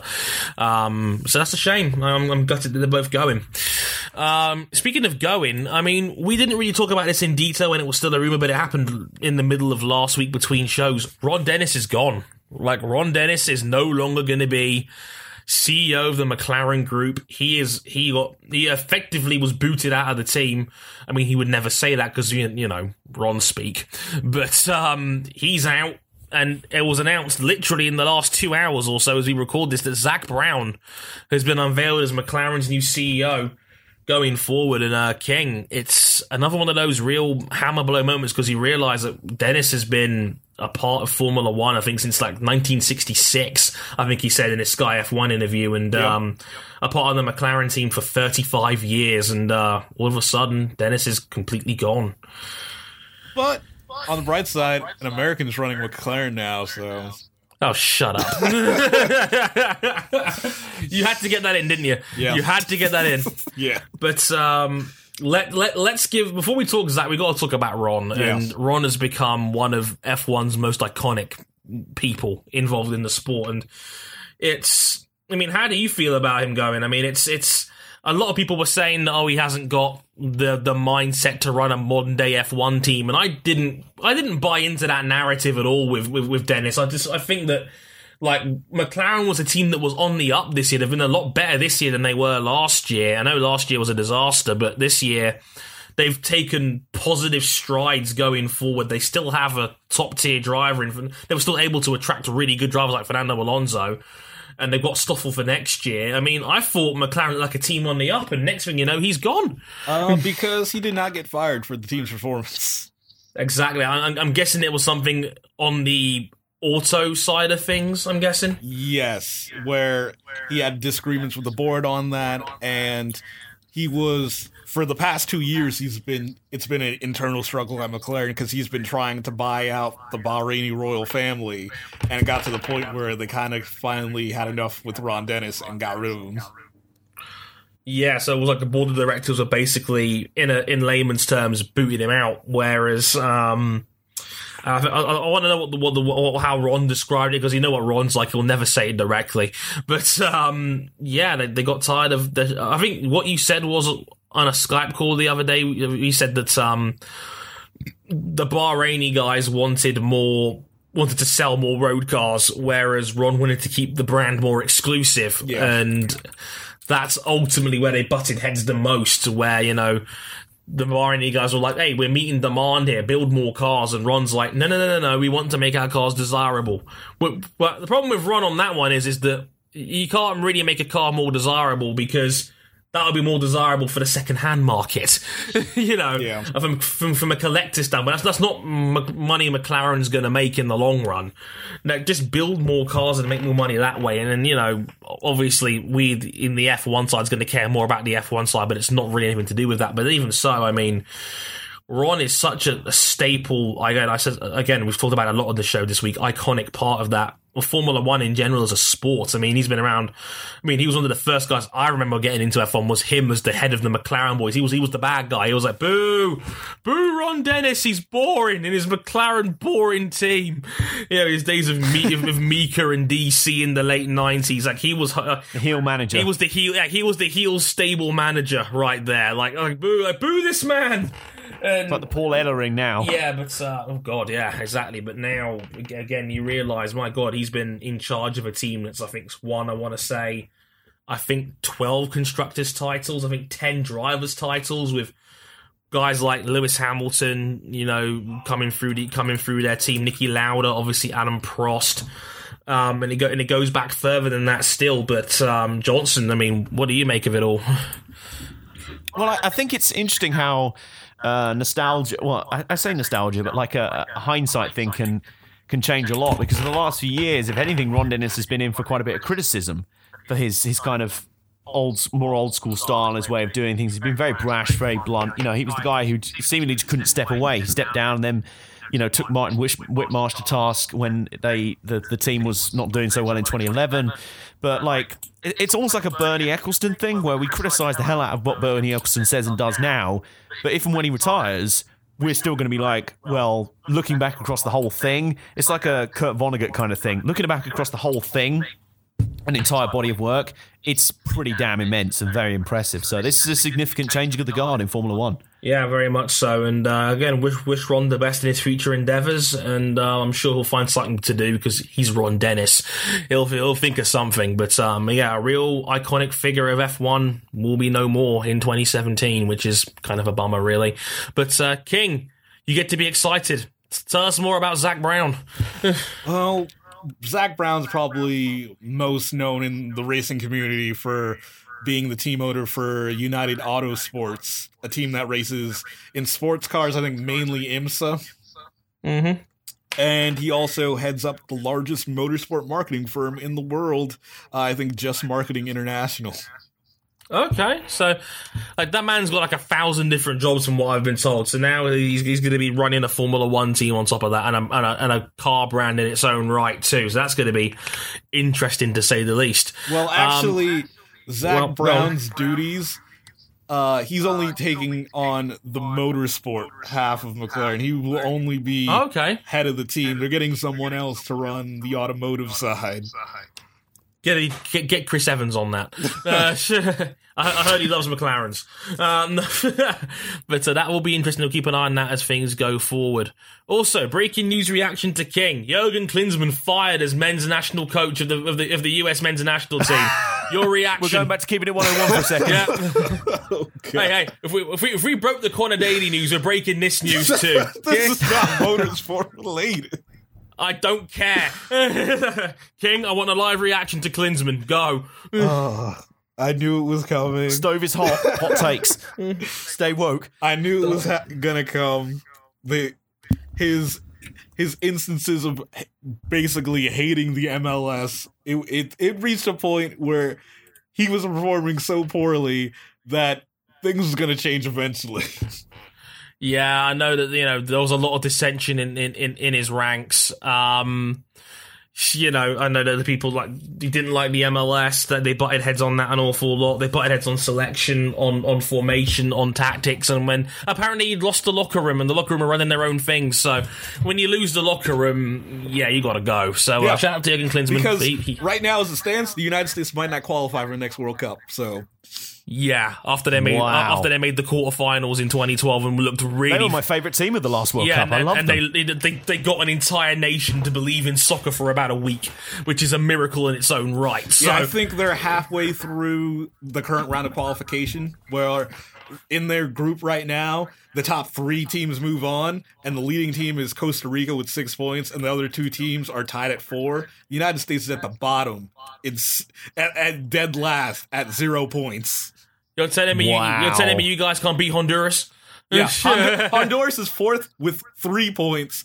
Trinidad and Tobago also has zero points, but on goal difference, they're fifth ahead of the United States. oh God. beaten by Trinidad and Tobago. That's hilarious. God. Oh my god! Um, sorry, I had to get that one in because I saw it on my timeline. and I was like, you know what, I've got to mock Yeah, King on this one. If they really don't turn things around, okay, they're a third of the way. They, if they don't turn things around, they won't qualify. So they needed to make a change. Yep, fair enough. Can't argue with that. Right, the mailbag, and we've got another fun edition, you guys. Thanks a bunch for you guys in there to mention that. Um, Len Morrison asks, which F1 drivers have had the most underrated and overrated season Uh, this, year. this season? Yeah, I- I have two. I, have, over- I have two in mind. Go on. Me first.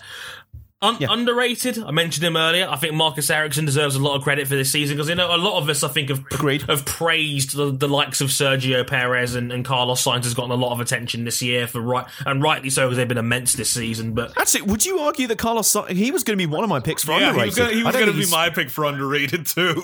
I, I guess I follow too many Carlos Sainz admirers. Maybe it's just maybe it's just perception is a bitch in this case. But um, Carlos Sainz, oh, oh, I, I wouldn't argue with that in the slightest as well. But I think Marcus Ericsson, in my case, I think get, should get a bit more due. But again, again, I can't mention you guys for Carlos Sainz. For me, overrated Fernando Alonso. I'm sorry, but McLaren making Q3 is no longer a surprise, people.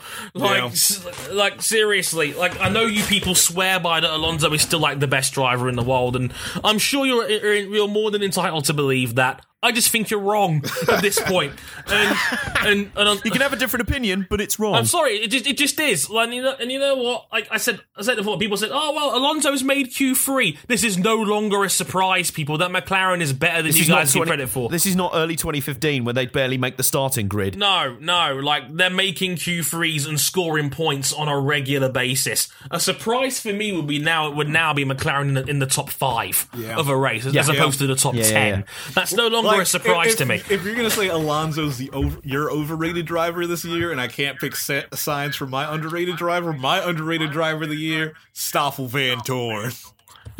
Stoffel's point. Stoffel's one point. Gets in there. Stoffel's one point. Any season where Stoffel's there, it's Stoffel season. It's Stuffle season, bitches. Yeah. Uh, um, It's time. It's stuffle time. uh, that's one thing, sir. And any overrated shout on your ranking? Oh, overrated. Oh God, I Can I make my picks Go on. while you're yeah. thinking? You go, you go. Underrated is tricky. Uh, it is pretty difficult because it's all entirely subjective. Of course. I'm tempted to be controversial and say Nico Rosberg because no one's given him the credit he deserves for his championship I guess season. so. Been underrated. Um, Sainz was my pick, funnily enough. I think Carlos Sainz, because I think everyone at Red Bull has been lost in the grand shadow of Max Verstappen. Yes. Uh, overrated, Max Verstappen. Yeah, No, you I- can't do it. yeah, I re- I I'm close really to saying it, to but he has done just enough to back it up. You can't because he's Like, he, that's- can't because he's he's legitimately been really good this season. That's the problem. Yeah, well, okay. Overrated then. Uh, Do I dare? Dre, you'll go- do I dare say Daniel Ricciardo? Nah, well, I was locked thinking up that. I was also thinking potentially. I was also thinking, oh yeah, he is, isn't he?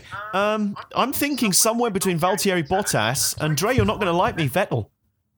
I don't think he's been uh, like Uh, okay, Raikkonen. I- I- generally, I- has been more I- consistent I- across the season. Okay, I respond to your question with this: Who's rated Vettel? him off now. Who's vet, Who's rated Vettel's 2016? Who? Who thinks it's a good season? Who's season? rated it in general? Who? No, good, good point. Yeah, like good point. everyone has rated Um, Vettel's season a dumpster fire, yet he's finished fourth in the championship. Is it? Oh, is he? Fo- oh Yeah. shit! No, I'm still thinking that It- Raikkonen was the It's a top. of the- dumpster okay. fire more out of bad luck than anything else, but no one, Oh, yeah, no one's true. mentioned it because Hey. Lewis Hamilton's apparently bad luck has been worse. Yeah, luck's a poor, poor um, metric, I- and you know it. And Dre. I'm sitting here and going, "What the fuck are you people talking about?" In in, in my Yeah, it's a in- bit like it's a bit like Jeff Gordon fans like ten years ago in NASCAR. They're like, "Oh, Jeff Gordon's so unlucky, bitch. You weren't a Jeff Burton fan in late 2006." you. Don't you at people me, have all right? no idea what bad luck is. Exactly. Yeah, um, okay, as for overrated, um, this is a good. Oh man, uh, have people been talking that highly about Bottas this season? No, Not like, really. I think this is really. this is again one of F1's problems. Like everyone has been rated fairly to where they should be because nothing unpredictable ever happens. Well, I mean, Yeah, Verstappen has been got- hyped to the fucking moon, but he has just enough of a, a record this year to back it Yeah. up. Like, You know he- what? You can't say he's been overrated. I'll give you a good overrated for you. Rogro. Oh, I was just thinking Really? that. But, Uh, I uh, he is. Is it fair to say that Grosjean has been, to a degree, has the reputation has been dining on those first few results The, early the in the points don't tell the full story with Grosjean because he's been outraced by Esteban Gutierrez on numerous occasions this season. Hmm. A guy that a guy that we've all wanted to piss and rag on for apparently being the definition of a pay driver. Yet Esteban's Yeah. had many impressive performances, but no points to show for it. Okay, no, I've got a pick for. on that. I've got. Go on, I've got a pick for underrated. go on. Uh, and this, it, he may still be rated, but I, in my opinion, I don't think he's had quite the ratings yet. Um, Esteban Ocon, I think he's been nothing but solid since coming in Yeah. with Manor. Yeah, very solid indeed. Very solid Uh, indeed. if anything, he's been a slight cut above Wehrlein. He's been around there. yeah, that 11th like place at Brazil was a good shout. yeah, like if he I mean, we were praising Alexander Rossi for getting that that uh, what was it, eleventh, twelfth at COTA last Yep. year. It was 11th, yeah. Yeah, there we go. like the only reason Go why King. Pascal is ahead of Ocon in championship is because of that tenth place that he got early in the season before Ocon was on the team. In Austria, yeah, That's true. yeah. King, you got you got Let's two take a knee picks. for Rio Haryanto's F1 Ooh, career. Overrated. I really. Oh, I want to say Kevin Magnussen. That's not a bad shout, actually. It's not wrong. Like That's not a bad shout at all. I, I don't think like I I enjoy questions like this because they're entirely subjective. Exactly. I, I don't think Kevin Magnussen is as, as good as everyone believes he is. Where his And No, uh, considering we were making jokes at the start of the season about how he's clearly the best driver not in Formula One, Yeah. according to the internet, and especially given that Jolyon Palmer has genuinely improved this year until he had to have that bloody awful Brazil race. God damn it, Jolyon! I was defending so you. well. we trusted you. We, tr- we, I, We wanted you to prove Grace Wilkinson wrong. and you just didn't. I do that on a weekly basis before she blocked me on Twitter. That's a story for another day. But uh, I, it, it came out of nowhere. I, I used to have a phone number and everything. Jeez. we don't need to. we don't need to continue on this point. Just, just move on. Next question. I'll, I'll I'll save that for the Christmas special. But um, Dre's dirty laundry. co- uh, Dre's dirty laundry coming this Boxing Day. this this podcast is my dirty laundry. But uh, oh Christ, it is, isn't yeah, it? but uh, Yeah. Next question. Marcus Marcus Hall asks, where will the VW WRC drivers land, and could we see any of them move to Rallycross? Uh, Yes. Considering Rallycross has a big factory presence, True. uh, with the VAG group involved, Audi want to increase their involvement in World Rallycross because their Matthias Ekstrom won the championship with basically a sort of Audi customer team. It wasn't a full factory team, as far as I know. Sure.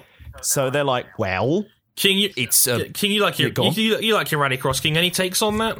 Oh, I forgot who I heard was considering making the move to Rallycross. Oh yeah, I heard that Jenson Button was going to Global Rallycross, but yeah, that's a story for another day.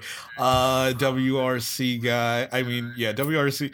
I, I feel like more. I think Ogier will be snapped up by another Yeah, I have a factory outfit in that, like, WRC. they're just gonna get snatched up by other teams. Like when the biggest. I think one of them maybe ends up in GT racing, yeah, maybe like when, uh, Mikkelsen. The biggest team in your series shuts down, and all the drivers on that team are now free agents. Why not sign one of them? True. I mean, that's what Porsche have done already, haven't they? Signed Loic Duval. Yeah, they signed Duval. they signed Duval Yes. and they signed Lotterer. Yeah. Yeah, there you go. Uh, Why would you not take them? To be honest, Yeah, exactly. Like it'd be like if Mercedes shut down tomorrow. like everyone would be in the queue to sign those drivers. Porsche with Andre Lotterer is a terrifying force. Uh, but uh, yeah, Rhino GT4 asks. On a scale of Daniel Kvyat's 2016 to Helio Castroneves' hair, how beautiful is the new Mazda DPI? Oh, it's a full, solid Helio Castroneves' hair out of ten, But who, by the way, still has great hair. But um, and that Mazda is gorgeous. Have you guys seen it? I have seen it. it. It is a beautiful looking thing. Uh, It's literally a case of like, like me and RJ were talking about this. The whole like diversion. This is another thing, a split between the WEC, the FIA, and the ACO and IMSA.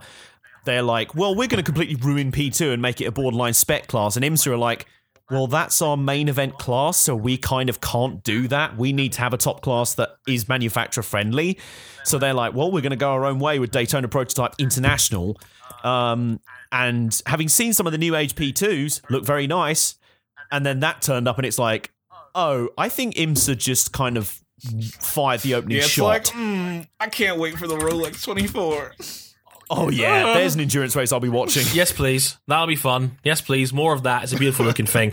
And wait a minute, isn't Katherine Legge signed up on the Mazda factory program? Yeah, she signed as a factory driver. or is it Honda? Ooh, oh god, now I gotta look this With up. the NSX. Now I, gotta, I think yeah, she's an NXS driver. Okay, so she's a Honda Lit. factory driver. Dre, there you go. Let's. I love that NSX too, so I'm, I'm here for this. Um, the spirit winner from lot from this year's Rolex 24 is back. It's- it's- uh, I, yeah. I, I am I am all for this. Who said Romo asks. Um, you know what? Twelve driverless slaps at Marrakesh are enough for another Roborace question. No, seriously, F1. If Rosberg wins, do you expect to find DiCaprio in his Oscar on the podium? Say no more. Yeah, pretty much. I'm not answering that one. You- You guys, you, you guys can have fun with that. Um, Henry Chapman asks a good question. What series do you want to start watching in 2017 that you haven't watched yet or closely followed? For me, it's IMSA. Oh, I'm on the same page. I'm on the same page. Uh, well, I've kind of been off and on with IMSA for a long time. It's one of those series I've dipped in and out of, so I can't really say that. For me, certainly 2017, it's Super GT. Sure. Yeah, Absolutely the finale Super was GT. fire I have it, and especially it. now with English commentary, thanks to Nismo TV and the Radio Le Mans lads, and shout out to Johnny Palmer and Yes. the awesome, awesome Moss lookalike Sam Collins. Mm-hmm. Um, who did you guys see, by the way, on a total aside? He was on a Sky F1 panel with. Um, the uh, uh, an F1 journo who's very popular on Sky Sports, and Sam Collins actively like trashed Max Verstappen. Yes. I was in that He said he was, was- massively over. He said he was massively overrated. He said his racecraft was poor, and I was just like, wow. Sam Collins, I kind of love you for being that guy. That's just wonderful. But like, narrative buster. Like- Hmm. yeah, man. But I mean, hey, he should he should join us on the podcast sometime. Um, but yeah, Super GT for me, absolutely. I've made a pledge to try and follow supercars closely again. You know, Australian Pacific time zones for us are just not. They're even worse than American Yeah. time Yes, zones for they usually motorsport. But usually with the series I don't watch, like what I did with Macau this weekend, I usually have like a list of my quote unquote great races that I know that I'm going to watch every year. If not live, I try to watch it, you know, on tape yeah, somehow. like we talked about earlier with NASCAR and Daytona and Darlington Yeah. and things like that. yeah. I haven't particularly got one, but after the talk earlier, IMSA might have to be that series for me. We'll have to wait and see. Yeah, Um, it's like IndyCar to WEC's F1 in that respect. Yeah, respect. and a lot of the IndyCar guys do the endurance races, so true, true. That, that is very much true. Evan Byrne asks, "What gaming character are you most like?" that's a out of left field question. It is a left field question. Well, I thought it I like to think I'm kind of like Solid Snake, Metal Gear. Stop! Stop! Um, stop! What the hell is No, wrong to with be honest, you? I'm, if anything, I'm more like Crash Bandicoot. What you you don't wear shirts and you spin around a lot in your own bedroom? Yeah, Well, although I'm not Australian, so that probably disqualifies me. I have no words for this. um, I'm trying to think of one here. You know what? if on. you're listening to this show, tweet in your suggestions. I would actually, we'll reveal it next us. week.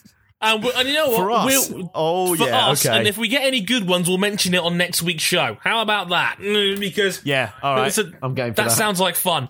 Um, this is going to end horribly wrong. Yeah, this- we're going to get roasted. It, it shall be tremendous.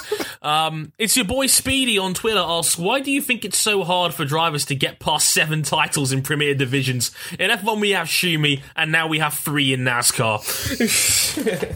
Well, uh, hang on. I think thinking about it, I think Jamie Whincup's now on six in the V8 Supercars Championship. Uh-oh. So yeah, but even then, yeah, you're right, isn't it? Seven championships. That's weird. I mean, I don't know. Maybe it's because the average career, like even at the top level, is like ten to fifteen years. And the fact that you would have you to know, if be you're real- unopposed for basically a decade. Pretty much. Yeah, I mean, like we said earlier with Jimmie Johnson, the fact that he's managed it in arguably the most competitive era in the sport's history, especially that late 2000s run from 2006 to 2010, man, that's incredible. Some- so, like, Someone tell Jimmie Johnson to take up a career in darts. Yeah, That'll we- do 'cause, it. like somehow we still live in a world where Sebastian Loeb has won the World Rally Championship nine times. that, That's still kind of hard to get over. yeah, he's the exception. Loeb is just the exception and the answer to all of these. And hasn't Tom Kristensen won Nine Le Mans. Le Mans? Yeah, Nine Le Mans? yeah, nine Yeah. times in Le Mans. Yes. Yeah. Kristensen and Loeb are the exceptions that prove the rule. Yeah. Okay. So, um, yeah, that one out of the bag as my sister walks in the bedroom again. Hi, hi, Kendra. Hello. Hi. Yeah. No, Bonjour. just take your paper and leave. Stop trying to upstage me. Go. Go now. Um.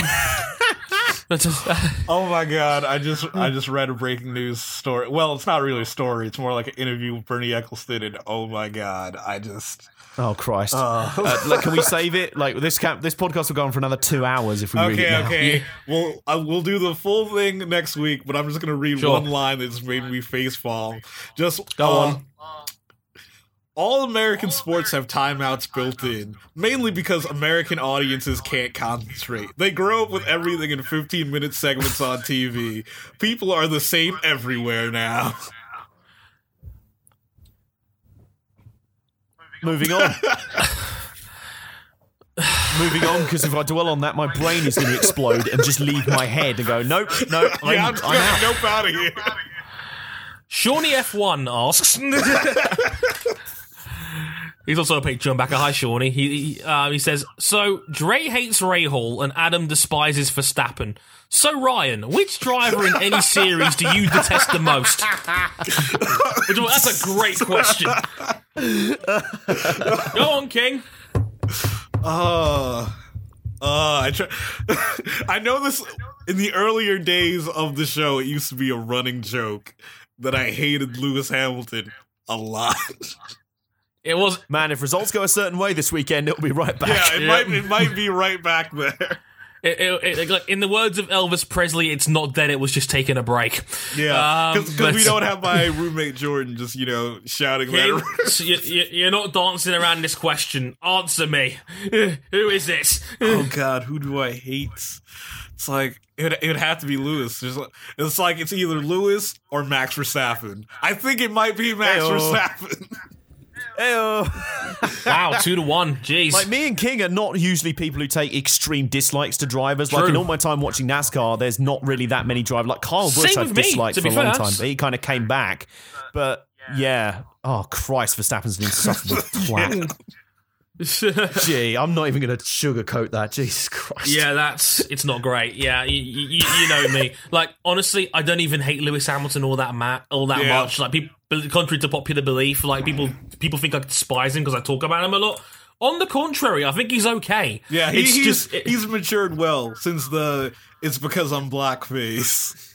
well, apart from ignoring certain, you know, one minute silences and generally being a Snapchatting whore in the middle of press conferences. but besides that, he's been all right actually. Yeah. Um, so, um, also, Shawnee also asks, which race this season was worse? Mexico, ignoring the post race drama, or Italy?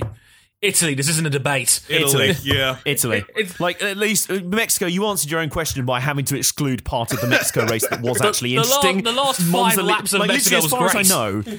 Yeah, like literally, as far as I remember Monza, it was literally lights go out, Hamilton fucks up the start, the end. Yes. I've just deleted the rest of the race from memory because nothing. Ha- oh, Ricciardo passed someone that was quite cool. He dive bombed the shit out of Valtteri Bottas, and that was it. It- he was like, it was like him on his. I was like, fair play, Danny. You're trying, mate, but don't, this race is beyond help, mate. S- Seven McLaughlins out of ten for the for the Ricciardo dive bomb there, but that was about the about Scotty. Award, yes. But um, yeah. So uh, also, uh, question from uh, one more from from Harry Repton, by the way, who says, with Audi now having their run, their last WEC race, how long before we see the LMP one class as competitive as the last three years?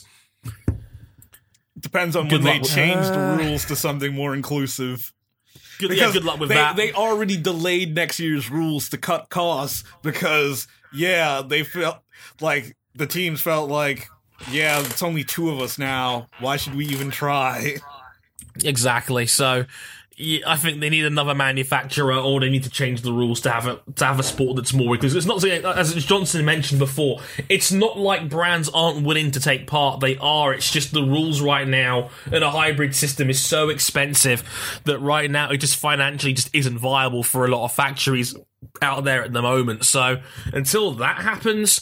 I hope you like your Toyota versus Porsche fights, you guys. Yeah, because people forget to be quote unquote road relevant requires, you know, research and development, and that is expensive as all hell. Yeah, like the the sport that tries to make itself all cheap actually is very expensive. Who knew? Um, there's a couple of more questions on our Facebook page. Jack Bickering, another good question. What do you make of the new car released by the Formula E team NextEV and their um their new brand NIO and their car they released today? I thought it looked pretty interesting. Uh, like, apparently, the world's fastest electric car. Um, It looks phenomenal, and I, I love, you know, as much as people will know, I'm a, a hardcore like internal combustion guy, but that's a personal thing. I don't have anything against electric cars or alternative technologies in, in a sort of have their place. uh, disgusting kind of way. Yeah, exactly. Like they are, if they're ultimately going to be the future of the planet, then hey, uh, this is how I'd like it to be used. To be honest with you, the car looks amazing. The, the the tech is being pushed already, and to be honest with you, it's kind of ironic that Formula E is supposed to be showcasing electric vehicles to the public, and yet road car technology is probably quite ahead of Yeah. Formula E at the moment. It's almost like Formula Exactly. E needs to catch back Yeah, up. 'cause Exactly. Formula E is purposely behind to cut down on costs. have fun with that one. But um, yeah, I, I completely agree with Johnson on that one for what it's worth. I think it looks great. Hope Nelson Piquet gets a free one for winning this champ for winning that championship in season Yeah, one. he better get a free one. Yeah, like, dude, I can't put your brand on the map. Uh, but um, yeah, so shout out to Jack on that one. Um, Cameron Buckley asks, "Do you think the Alonso at Le Mans rumor for 2018 will happen if he leaves F1 at the end of next year?"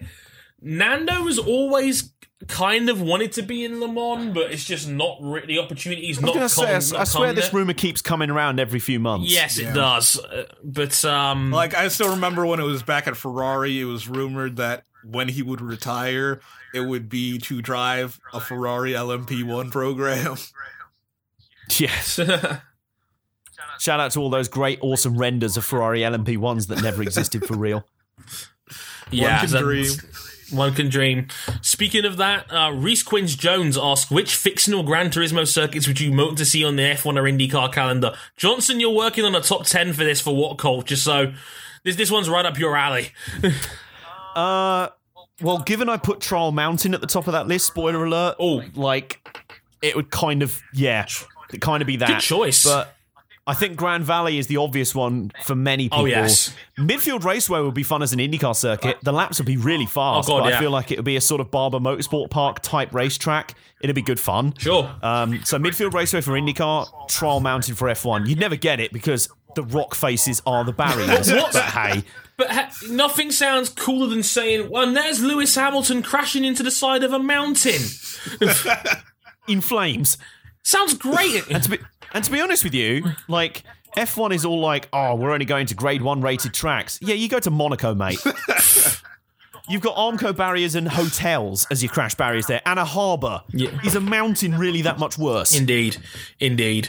Um, also, one more question from Brian Glennon, who's talking about NASCAR. Um, oh God! Say, I'm going to skip over the truck and what's deserving question about Daniel Suarez and Jimmie Johnson because we already kind of discussed that earlier on in the show. But he also Yeah, yeah. said, which non-plate track produces the best racing in NASCAR? And lastly, since you did a live stream reaction of the Indy 500, would you guys, RJ, Sarah, Matt, and Chris, consider doing one for the Daytona 500 in February? Um. Okay. King If and you- me, yeah, maybe, if- but if maybe like, I would- have you just heard me rant for half an hour earlier about how I'm not into NASCAR. I was going to NASCAR say, like, anymore? if you listen to the show, that should probably tell you all you need to know right there. Yeah, man.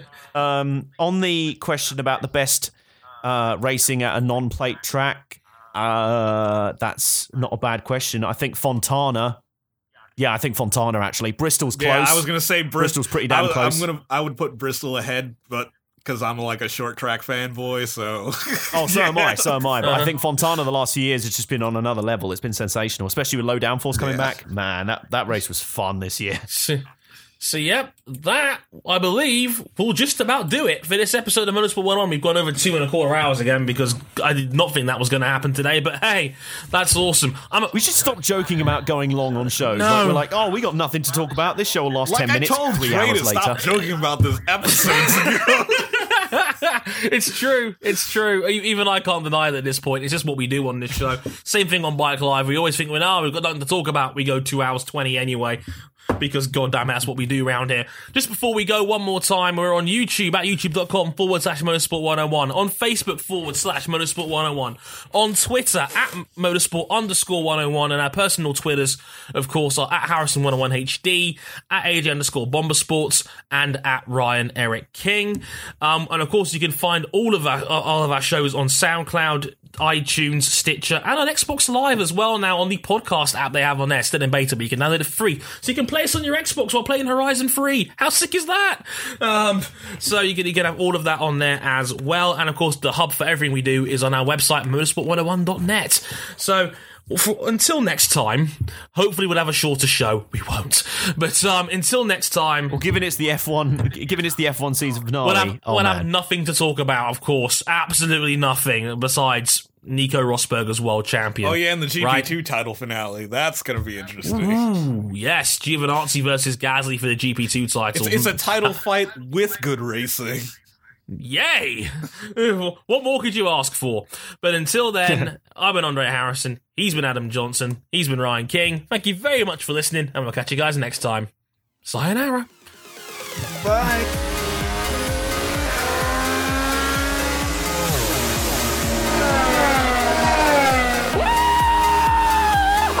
Sì, ragazzi! Only gonna done it, mate. I cannot believe you are